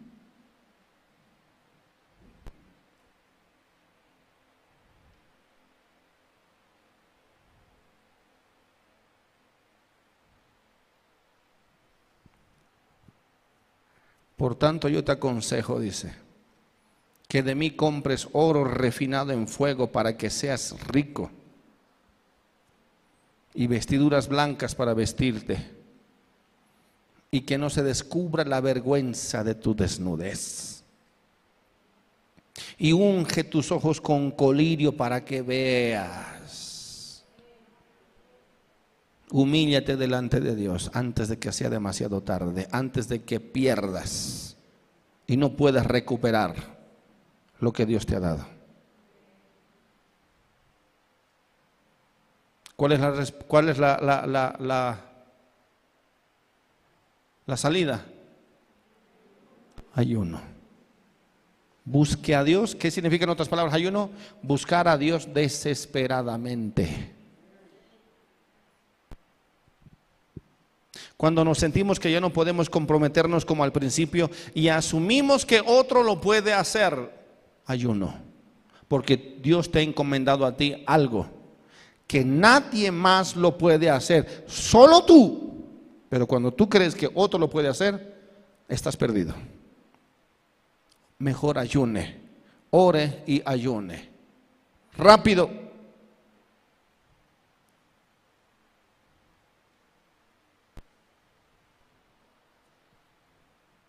Cuando, cuando reaccionamos fácilmente en nuestra carne, hermanos. Cuando reaccionamos fácilmente en nuestra carne. Gálatas 5:16.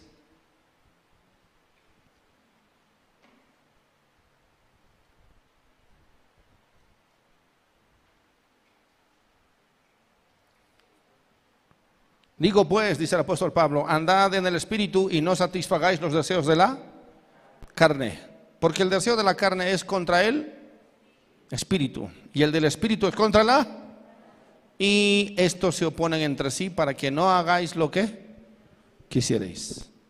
Pero si sois guiados por el espíritu, no estáis bajo la ley. Y, y manifiestas son las obras de la carne que son qué? ¿Que son qué? Adulterio, ¿qué más? Fornicación, inmundicia, toda inmundicia, todo aquello que tiene que ver con lo inmundo.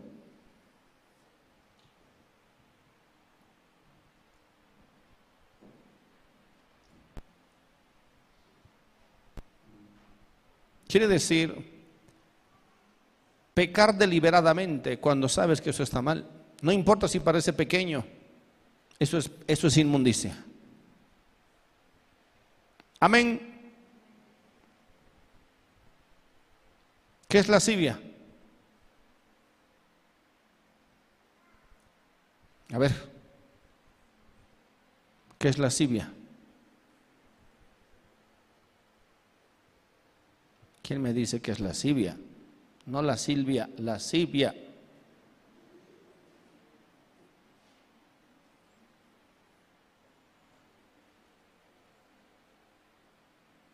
¿Alguien puede decirme?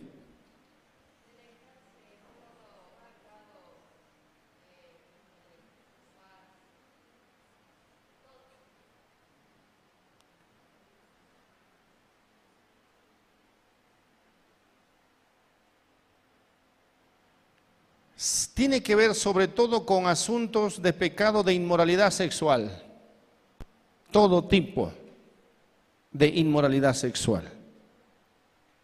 Todo tipo. Amén.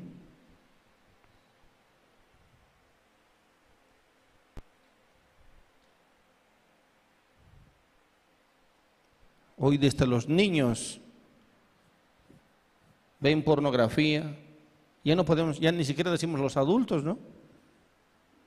Antes decían película para adultos, ¿no? Ahora, ¿para qué es?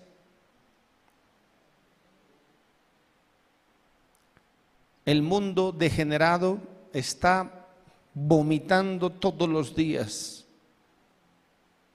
Y lo peor de todo es que los padres les dan esa herramienta a sus hijos, entregándoles celulares que no pueden ni ellos controlar.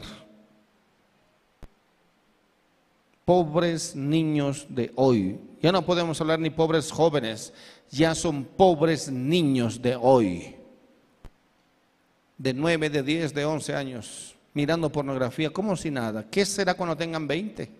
van a ser los más, más grandes violentos, delincuentes, asesinos. Porque eso es lo que produce la pornografía. No tengo el tiempo para explicarle por qué. Mujeres. Hoy muchas mujeres ven pornografía porque creen que eso es el amor. Nada más por eso, porque creen que eso es el amor. Porque el mundo les hace creer que eso es el amor y ven es increíble el, porcentaje hoy de mujeres, no solo de adultas, de jóvenes, ven pornografía.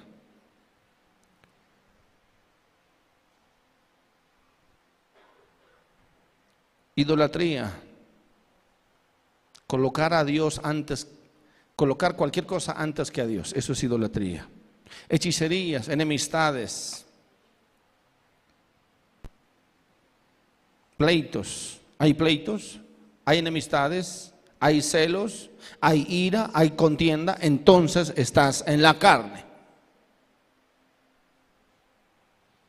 Hay disensiones, peleas, herejías, envidias, homicidios, borracheras, orgías y cosas semejantes a estas, acerca de las cuales os amonesto, como ya os lo he dicho antes, que los que practican tales cosas no heredarán el reino de Dios. Muy simple, ¿no es cierto? No es de una debilidad, es una obra de la carne. Y si usted sigue haciendo esto, sigue viviendo de esa manera, no solamente que es condenable como hijo de Dios, sino que se va a ir al infierno.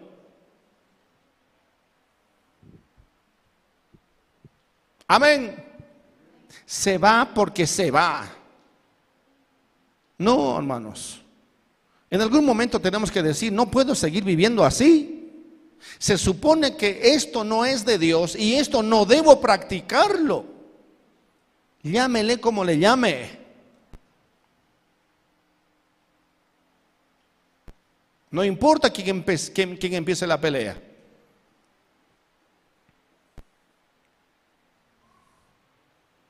Si eso es parte de nuestra vida, estamos engañados. Por más que usted diga, él tiene, la, él tiene la culpa o ella tiene la culpa, no, es lo mismo. No heredarán el reino de Dios. Cuando empezamos a vivir o a practicar cosas de la carne que parecen ser muy normales o naturales, estamos engañados, hermano. Estamos sumamente engañados. Amén. ¿Se pelea en su casa? ¿Hay pleitos en su casa? ¿Hay o no hay? ¿Hay celos en su casa?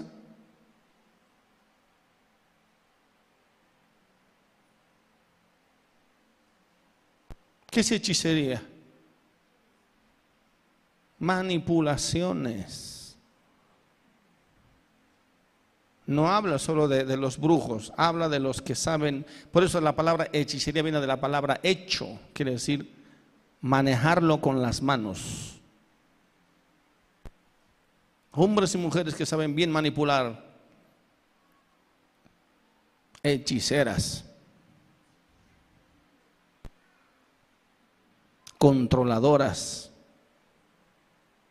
Controladores. Malgeniados, pleiteros, abusivos, gritones, violentos. Nunca le pego a mi esposa, pero con tus palabras la sacudes.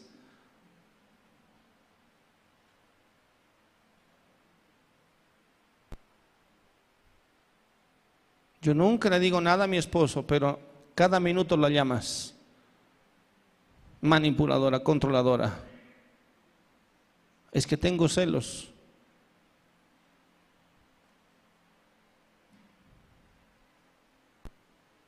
Entréguelo en las manos de Dios y pida a Dios que lo discipline. Amén.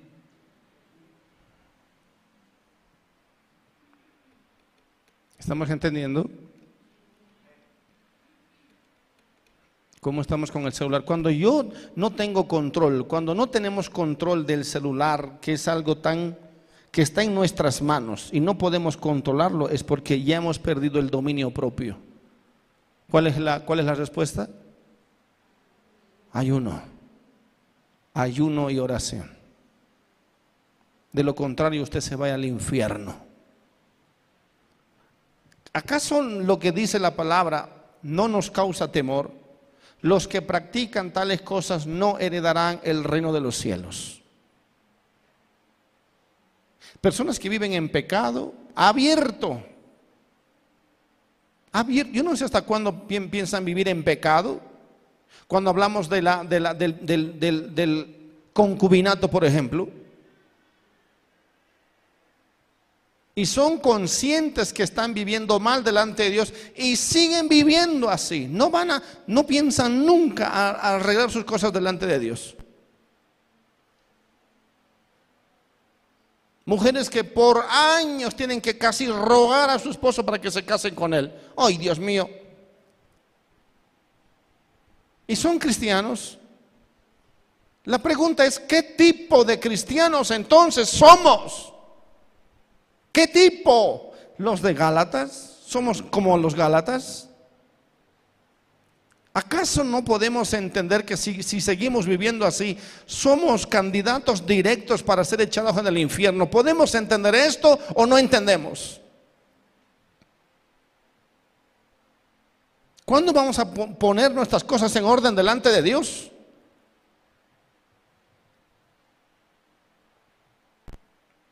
No me doy cuenta, pastor. Bueno, entonces dése cuenta de una vez por todas y arregle delante de Dios rápidamente. De lo contrario, hermanos, ni pensemos que algún día vamos a siquiera ver el cielo de lejos. Amén. Pongámonos a cuenta, dice Dios. Pongámonos a cuenta.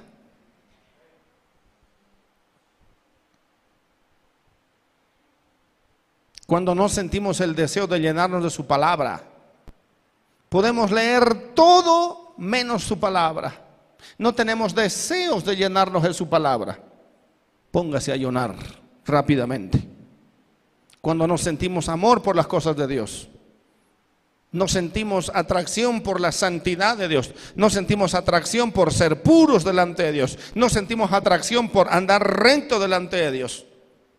No sentimos atracción por el advenimiento de Cristo, por ejemplo. ¿Cuántos sabemos que Jesús viene pronto?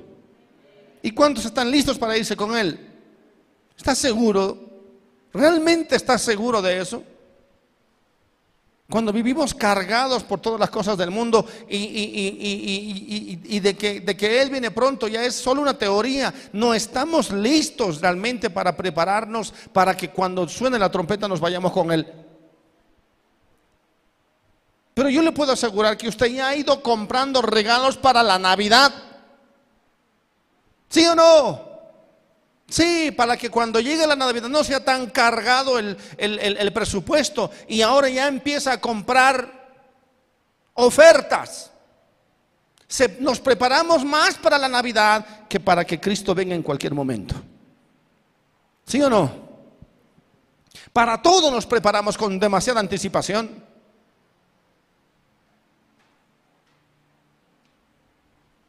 Cuando nos preocupamos más por el materialismo, por cuánto vamos a ganar en esta semana, cuánto vamos a producir en esta semana, cuánto vamos a producir en este día de mañana.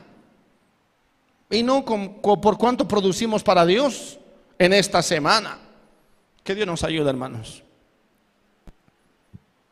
Que Dios nos ayude. Si eso, si nada de eso nos preocupa, estamos yéndonos directo al infierno. Nos estamos yendo al infierno y no nos damos ni cuenta. ¿Cuántos están yendo al infierno? Digan amén. Digan amén. Nos estamos yendo al infierno y no te dile que está al lado, te estás yendo al infierno ni te has dado cuenta. No, mi hermano. Ayuno y oración como la última alternativa. Matar esa carne o muere la carne o nosotros morimos. Uno de los dos tiene que morir. O la carne muere o nosotros nos morimos en el infierno. Una de dos, no hay otra salida. Cuando estamos en esa situación, hermanos, y no nos interesa nada más de las cosas del cielo, de lo eterno, de lo que podemos hacer para Dios, y todo lo que nos interesa somos, es nosotros mismos, estamos yendo al infierno. Cuando hacemos las cosas por monotonía,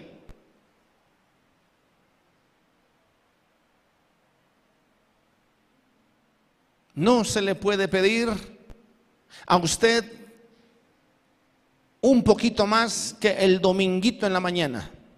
Después de eso, olvide, olvide ese pastor. Por eso, ayuno y oración. Desde mañana empezamos a ayunar tres veces por semana. ¿Cuántos dicen amén? Desde mañana empezamos a ayunar tres días por semana. ¿Cuántos dicen amén? Ah, que Dios te oiga y Dios te juzgue. Esa es la única alternativa para una iglesia carnal, para una iglesia que se está yendo al infierno. Antes de hacer nada, póngase a ayunar tres veces al día, a la semana. Porque eso es lo que hemos aprendido. Amén. Nosotros por lo menos, eso, por lo voy voy a hablar por mí mismo. Eso es lo que yo voy a hacer. Porque yo necesito llenarme de Dios. Yo necesito conocer más a Dios. Amén.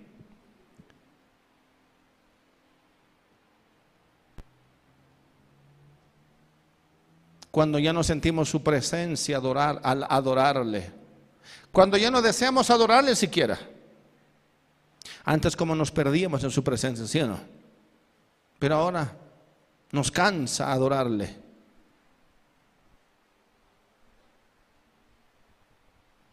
Cuando nos, nos sentimos vacíos y sin dirección, cuando recibimos advertencias de parte de Dios. Cuando sentimos o vemos que no estamos cumpliendo ciclos y, damos vueltas y vueltas y vueltas como los hebreos. Pasan los meses, pasan los años y, parece que no hemos avanzado nada, ni hemos crecido nada, ni hemos llegado a ningún lugar. Ayuno y oración. Violentamente ayuno y oración. Cuando nos sentimos sin fuerzas para seguir peleando o seguir marchando, ayuno y oración. Cuando nos parece que el enemigo es más fuerte, parece que puede atacarnos en cualquier momento o nos sentimos o no nos sentimos seguros. Sentimos temor que el diablo nos nos engañe. Ya estás engañado. Pero cuando sabes que el diablo ha ingresado a tu familia o a tu círculo familiar más cercano y parece que ha tomado el control de tus seres queridos, inclusive, nuestros hijos, nuestro matrimonio, ayuno y oración. Amén. No hay otra manera, no hay otra forma. Que mis hijos se pelean, que me peleo con mis hijos, que mis, hijos se pelean entre mis hijos, que, que mi matrimonio está al borde de la fractura, ayuno y oración. Ese es mi último consejo y mi único consejo. Póngase a ayunar primero tres días. Decía, una, decía, una, decía un, un, creo que era el pastor John Gicho. Cada vez que venía una pareja a pedirnos consejos por problemas de pareja, les decíamos primero, ayunen tres días. Después de los tres días, vienen y hablamos. Casi nunca había una reunión después de los tres días. Habían abandonado la carne. Así que esa es mi respuesta. Después de ayunar tres días nos vemos. Amén. Amén. Por lo menos he determinado eso por ahora, para todos nosotros. Si usted lo hace, bien. Si no lo hace, su problema. Ese es su problema. Porque yo quiero estar bien. Yo quiero estar óptimo. Yo quiero estar ungido. Yo quiero cumplir con el propósito de Dios para mi vida. Yo quiero orar con intensidad. Yo quiero interceder en el Espíritu. Yo quiero llevar la palabra a otras naciones. Yo quiero afectar al liderazgo de otras naciones. Yo quiero afectar a miles de personas. Es más, quiero afectar a las naciones. Pero no puedo en la carne. No puedo medio fuerte, medio tibio, medio ungido. No, yo quiero estar completamente ungido, completamente lúcido yo quiero estar fuerte en el Señor. De lo contrario, me volverán a ver debajo de una lápida nomás. ¿Me está entendiendo? Cuando sentimos que hemos sido llamados por Dios para cosas mayores, pero al mismo tiempo parecen tan lejanas, ayuno y oración porque entonces vas a poder ver las cosas con claridad y no vas a dejar que el diablo te engañe, que otro lo haga, mañana lo voy a hacer, al año que viene, al próximo mes lo voy a hacer, nunca lo vas a hacer. ¿Por qué? Porque es un engaño del diablo. Has caído en el engaño del diablo. Cuando, cuando crezcan mis hijos, jamás van a dejar de crecer. Un engaño del diablo. Cuando tenga más tiempo, mentira, estás engañado. Estás engañada porque ya tienes todo el tiempo. Lo que estás haciendo es malgastar tu tiempo. Pero alguien te ha hecho creer que no tienes tiempo para Dios. Es un engaño del diablo. Ya estás engañado. Cuando me sienta mejor económicamente, pastor, mentira. Eso ya es un engaño del diablo. Porque como estás, estás bien, no necesitas nada más. Nada más. Solo necesitas salir de ese engaño y buscar a Dios. ¿Y cómo salgo? Ayuno y oración. Nada más. Ayuno y oración. No un día. Empezamos por tres días. ¿Cuántos dicen amén? ¿Cuántos dicen amén? Vuelvo y repito, yo necesito llenarme de Dios. Yo necesito buscar a Dios. Yo necesito de su presencia. Yo necesito estar dirigido por el Espíritu, mucho más. Yo necesito ser la luz o tener esa luz en mi, en mi espíritu y en mi, en mi mente y en mis ojos. Necesito discernir.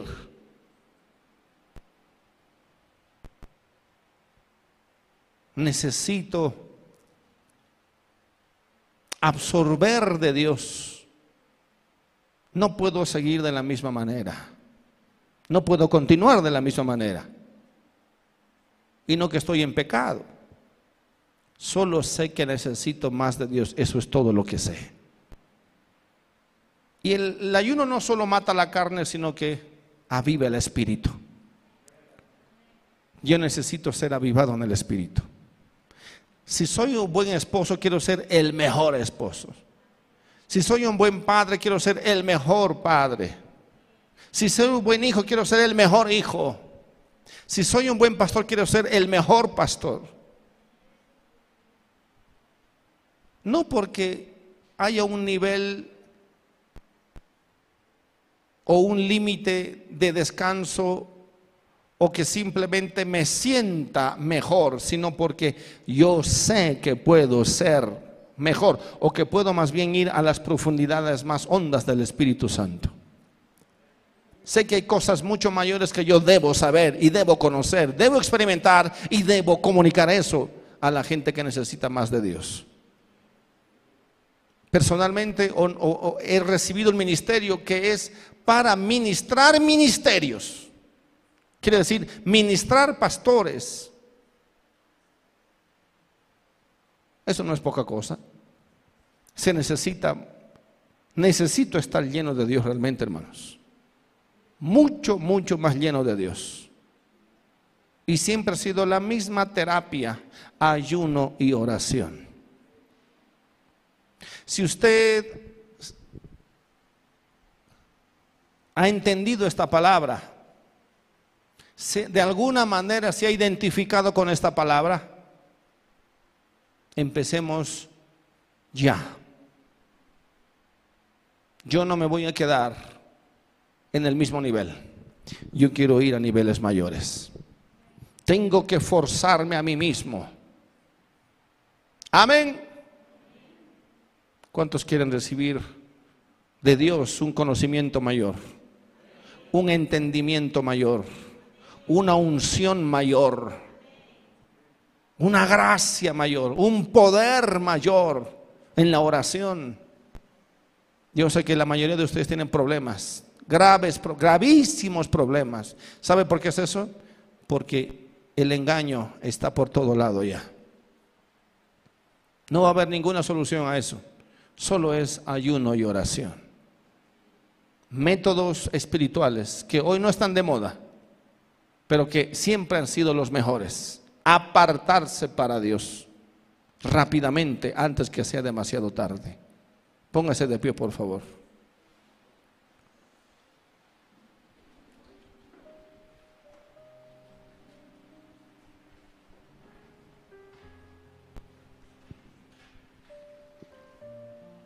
Mis amados, la oración el ayuno debieran ser los elementos más importantes de nuestra formación espiritual. Amén. No solamente para salvarnos del, en el último momento, sino para mantenernos en la línea, mantenernos activos, mantenernos vivos, mantenernos en la dirección correcta de Dios. La mayoría de nuestros problemas son por nosotros mismos, porque somos carnales, porque ya somos y vivimos en la carne todo el tiempo.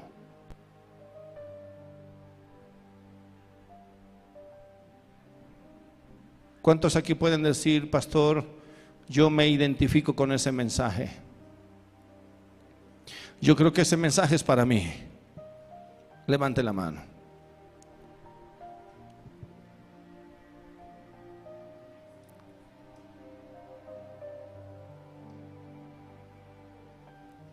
Para alabar a Dios no se, no se necesita mucho esfuerzo.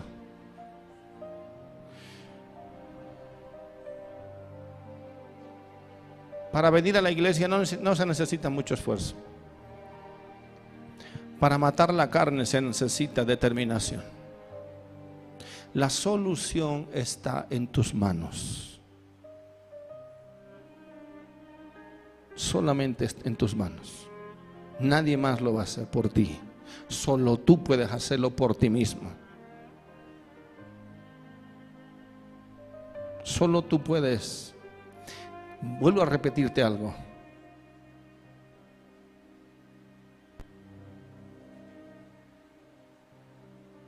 La palabra es viva. Y el mandamiento de Dios es inapelable. En otras palabras, no hay otra solución. Cuando las cosas están de esta manera, hermanos, necesitamos obedecer a la palabra. Y necesitamos obedecerlo rápidamente, sin cuestionamientos. Apartémonos para Dios. Nadie se ha muerto ayunando. Al contrario, todos han, toda la iglesia, cualquiera que haya ayunado y orado, siempre va a haber respuestas favorables a su vida. Siempre. La herramienta más abandonada de la iglesia es el ayuno. Usted solo ayune. Ayunemos de todo corazón. Esto va a producir, hermanos, un más grande deseo por las cosas de Dios más grande hambre por la palabra de Dios. Va a producir un mejor deseo de ser mejores hijos de Dios, más mejores creyentes, mejores padres, mejores hijos, mejores esposos. Pero no puede ser una imposición. Yo no puedo obligarlo. Solo puedo explicarle la palabra. Pero me someto a ella porque creo, por lo menos desde, desde mi percepción, que Dios me ha llamado a otra cosa mayor que lo que hoy he experimentado hasta el día de hoy. Creo que es mayor. Y creo que veré grandes cosas. Yo quiero ver, no creo, yo quiero, no solo creo, sino que quiero ver. Pero para eso necesito someterme a la palabra de Dios. Ayune en estos días ayune, no para bajar de peso.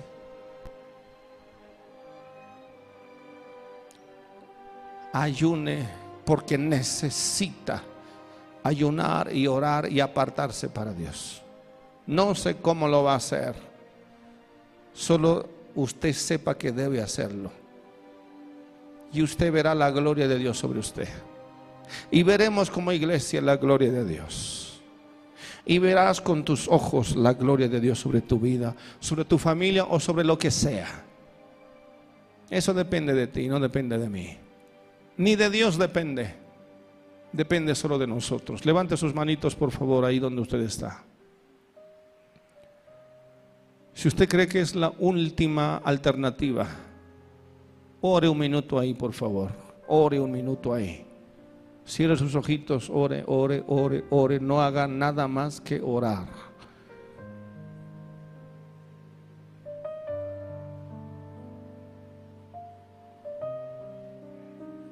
Dispóngase a obedecer a Dios. Esta iglesia ha sido llamada para cosas mayores. Apenas estamos empezando. Y vamos a entrar a niveles mucho más profundos y usted va a ver la gloria de Dios sobre su vida, sobre su familia, sobre su vida personal. Usted tiene que ver porque Dios responde al que le busca. Pero me buscaréis, dice, y me hallaréis. Porque me buscaréis con todo vuestro corazón. Yo quiero ver cosas mayores en la iglesia. Quiero ver, necesito ver yo sé ciertamente que yo soy el culpable de no haber visto cosas mayores. No le eches la culpa a nadie, por favor. No le eche la culpa a nadie, a nadie, a nadie más. Usted sabe que vive en la carne. Usted sabe que ha abandonado el altar de oración. Usted sabe que lo que está pasando en su vida es asunto o problema de usted mismo.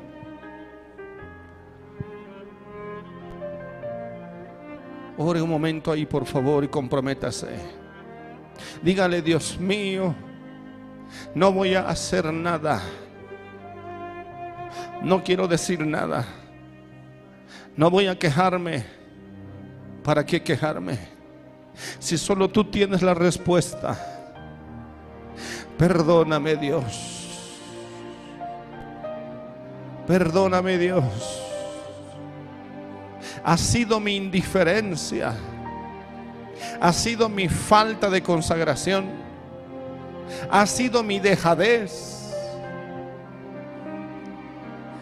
Si estoy confundido, Dios, abre mis ojos. Si estoy engañado y no lo sé, quiero saberlo entonces. Quiero apartarme para ti. Yo no sé cómo lo va a hacer, pero debe apartarse. Haga algo, por favor. Enciérrese en ese cuarto y no salga. Apague ese celular. Pero haga algo por, por amor a Dios, por, por lo menos por temor. Y si no tiene temor,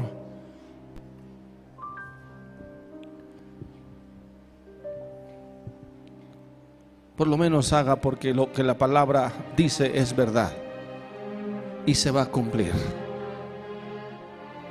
Yo quiero que mis ojos se abran. Quiero ver espiritualmente. Quiero discernir. El engaño del diablo es tan grande. El engaño del diablo es tan grande que tal vez ni me he dado cuenta que estoy totalmente engañada, engañado. Tal vez estoy camino a la perdición realmente y ni me di cuenta, Dios. Hazme dar cuenta, por favor. No quiero perderme. Dígale, yo soy el culpable. Yo soy el responsable. Que no haya luz en mi vida. Que no haya luz en mi familia. Que no haya armonía en mi familia Doble ese corazón, doblegue ese corazón orgulloso. Doblegue esas rodillas paralizadas. Levante esas manos débiles. No importa. Mañana estarán fuertes. Por favor, comprométase con Dios. No lo haga porque alguien lo escucha a su lado. No, simplemente comprométase a Dios, por favor. Enciéndase una vez más. Mañana será demasiado tarde. No postergue más. No lo postergue. Haga lo que usted sabe que debe hacer. Dobléguese a sí misma. Tú eres el culpable. Nadie más. Nadie más. Solo tú. Busca. Tú que piensas que ves, eres ciego. Tú que piensas que no necesitas de nadie, eres un miserable.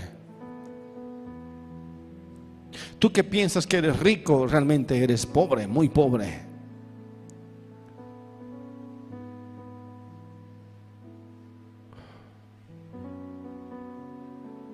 Ore, ore, levante su oración, levante su oración, cierre sus ojitos.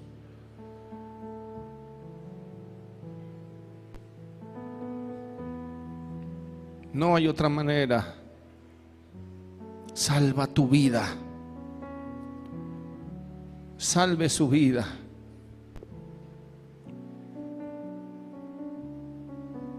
Aleluya. Cubra sus, su desnudez.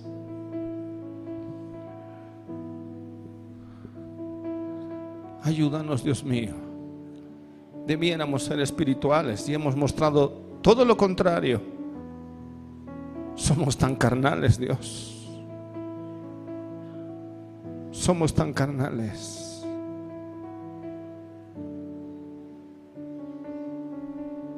Ore y ayune. Apártese para Dios. Ore y ayune.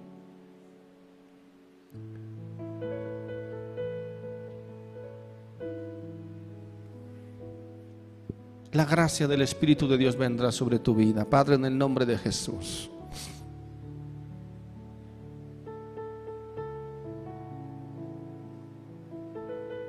Queremos aprender a tener una vida normal de oración y ayuno.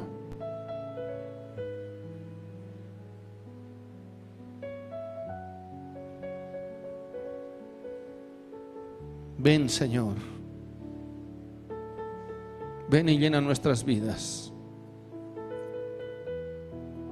Arranca Dios lo que tienes que arrancar de nuestro corazón. Arranca Dios mío nuestra hipocresía, nuestra falta de espiritualidad, nuestra falta de amor. Somos tan tibios.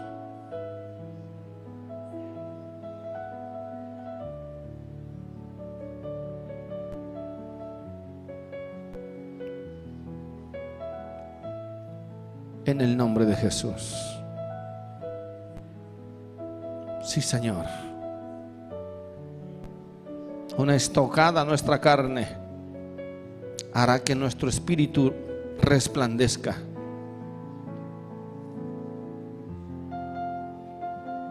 Deje los afanes, abandona los afanes. Nadie se ha muerto y nadie se va a hacer pobre por apartar tres días, por ahora, hasta que el Espíritu Santo le, le diga lo que tiene que hacer. Nadie ha perdido nada por apartarse para Dios. En el nombre de Jesús. Sí, Señor. Y aunque tengamos que perder el mundo, perder, perder Dios, nuestra imagen, perder aún los recursos, lo que sea, bien habrá valido la pena para ganar nuestra alma. Mi amado Dios, ven, ven sobre esta congregación, ven sobre esta iglesia. Arranca el engaño, Dios, de esta iglesia. Quita el engaño, quita las vendas. Sí, Señor, que puedan caer todas las vendas del engaño en el nombre de Jesús. Quita el engaño en el nombre de Jesús. Quita, quita, quita. Nadie se puede perder. Que todos procedan al arrepentimiento. Ha sido nuestra culpa, Dios. Espíritu de Dios. Vuelve a retomar. Llena. Vuelve a retomar, amado Dios, tu lugar en nuestro corazón. Llena. Vuelve a ser el gobernador de nuestro propio corazón, de nuestras vidas, de nuestra familia. Que podamos cumplir el propósito tuyo. Pero no podemos seguir viviendo así. Estamos ciegos, completamente ciegos, aturdidos, engañados.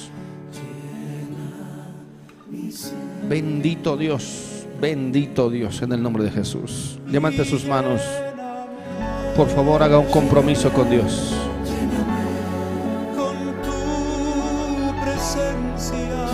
Este tiempo de ayuda y oración no es un evento más.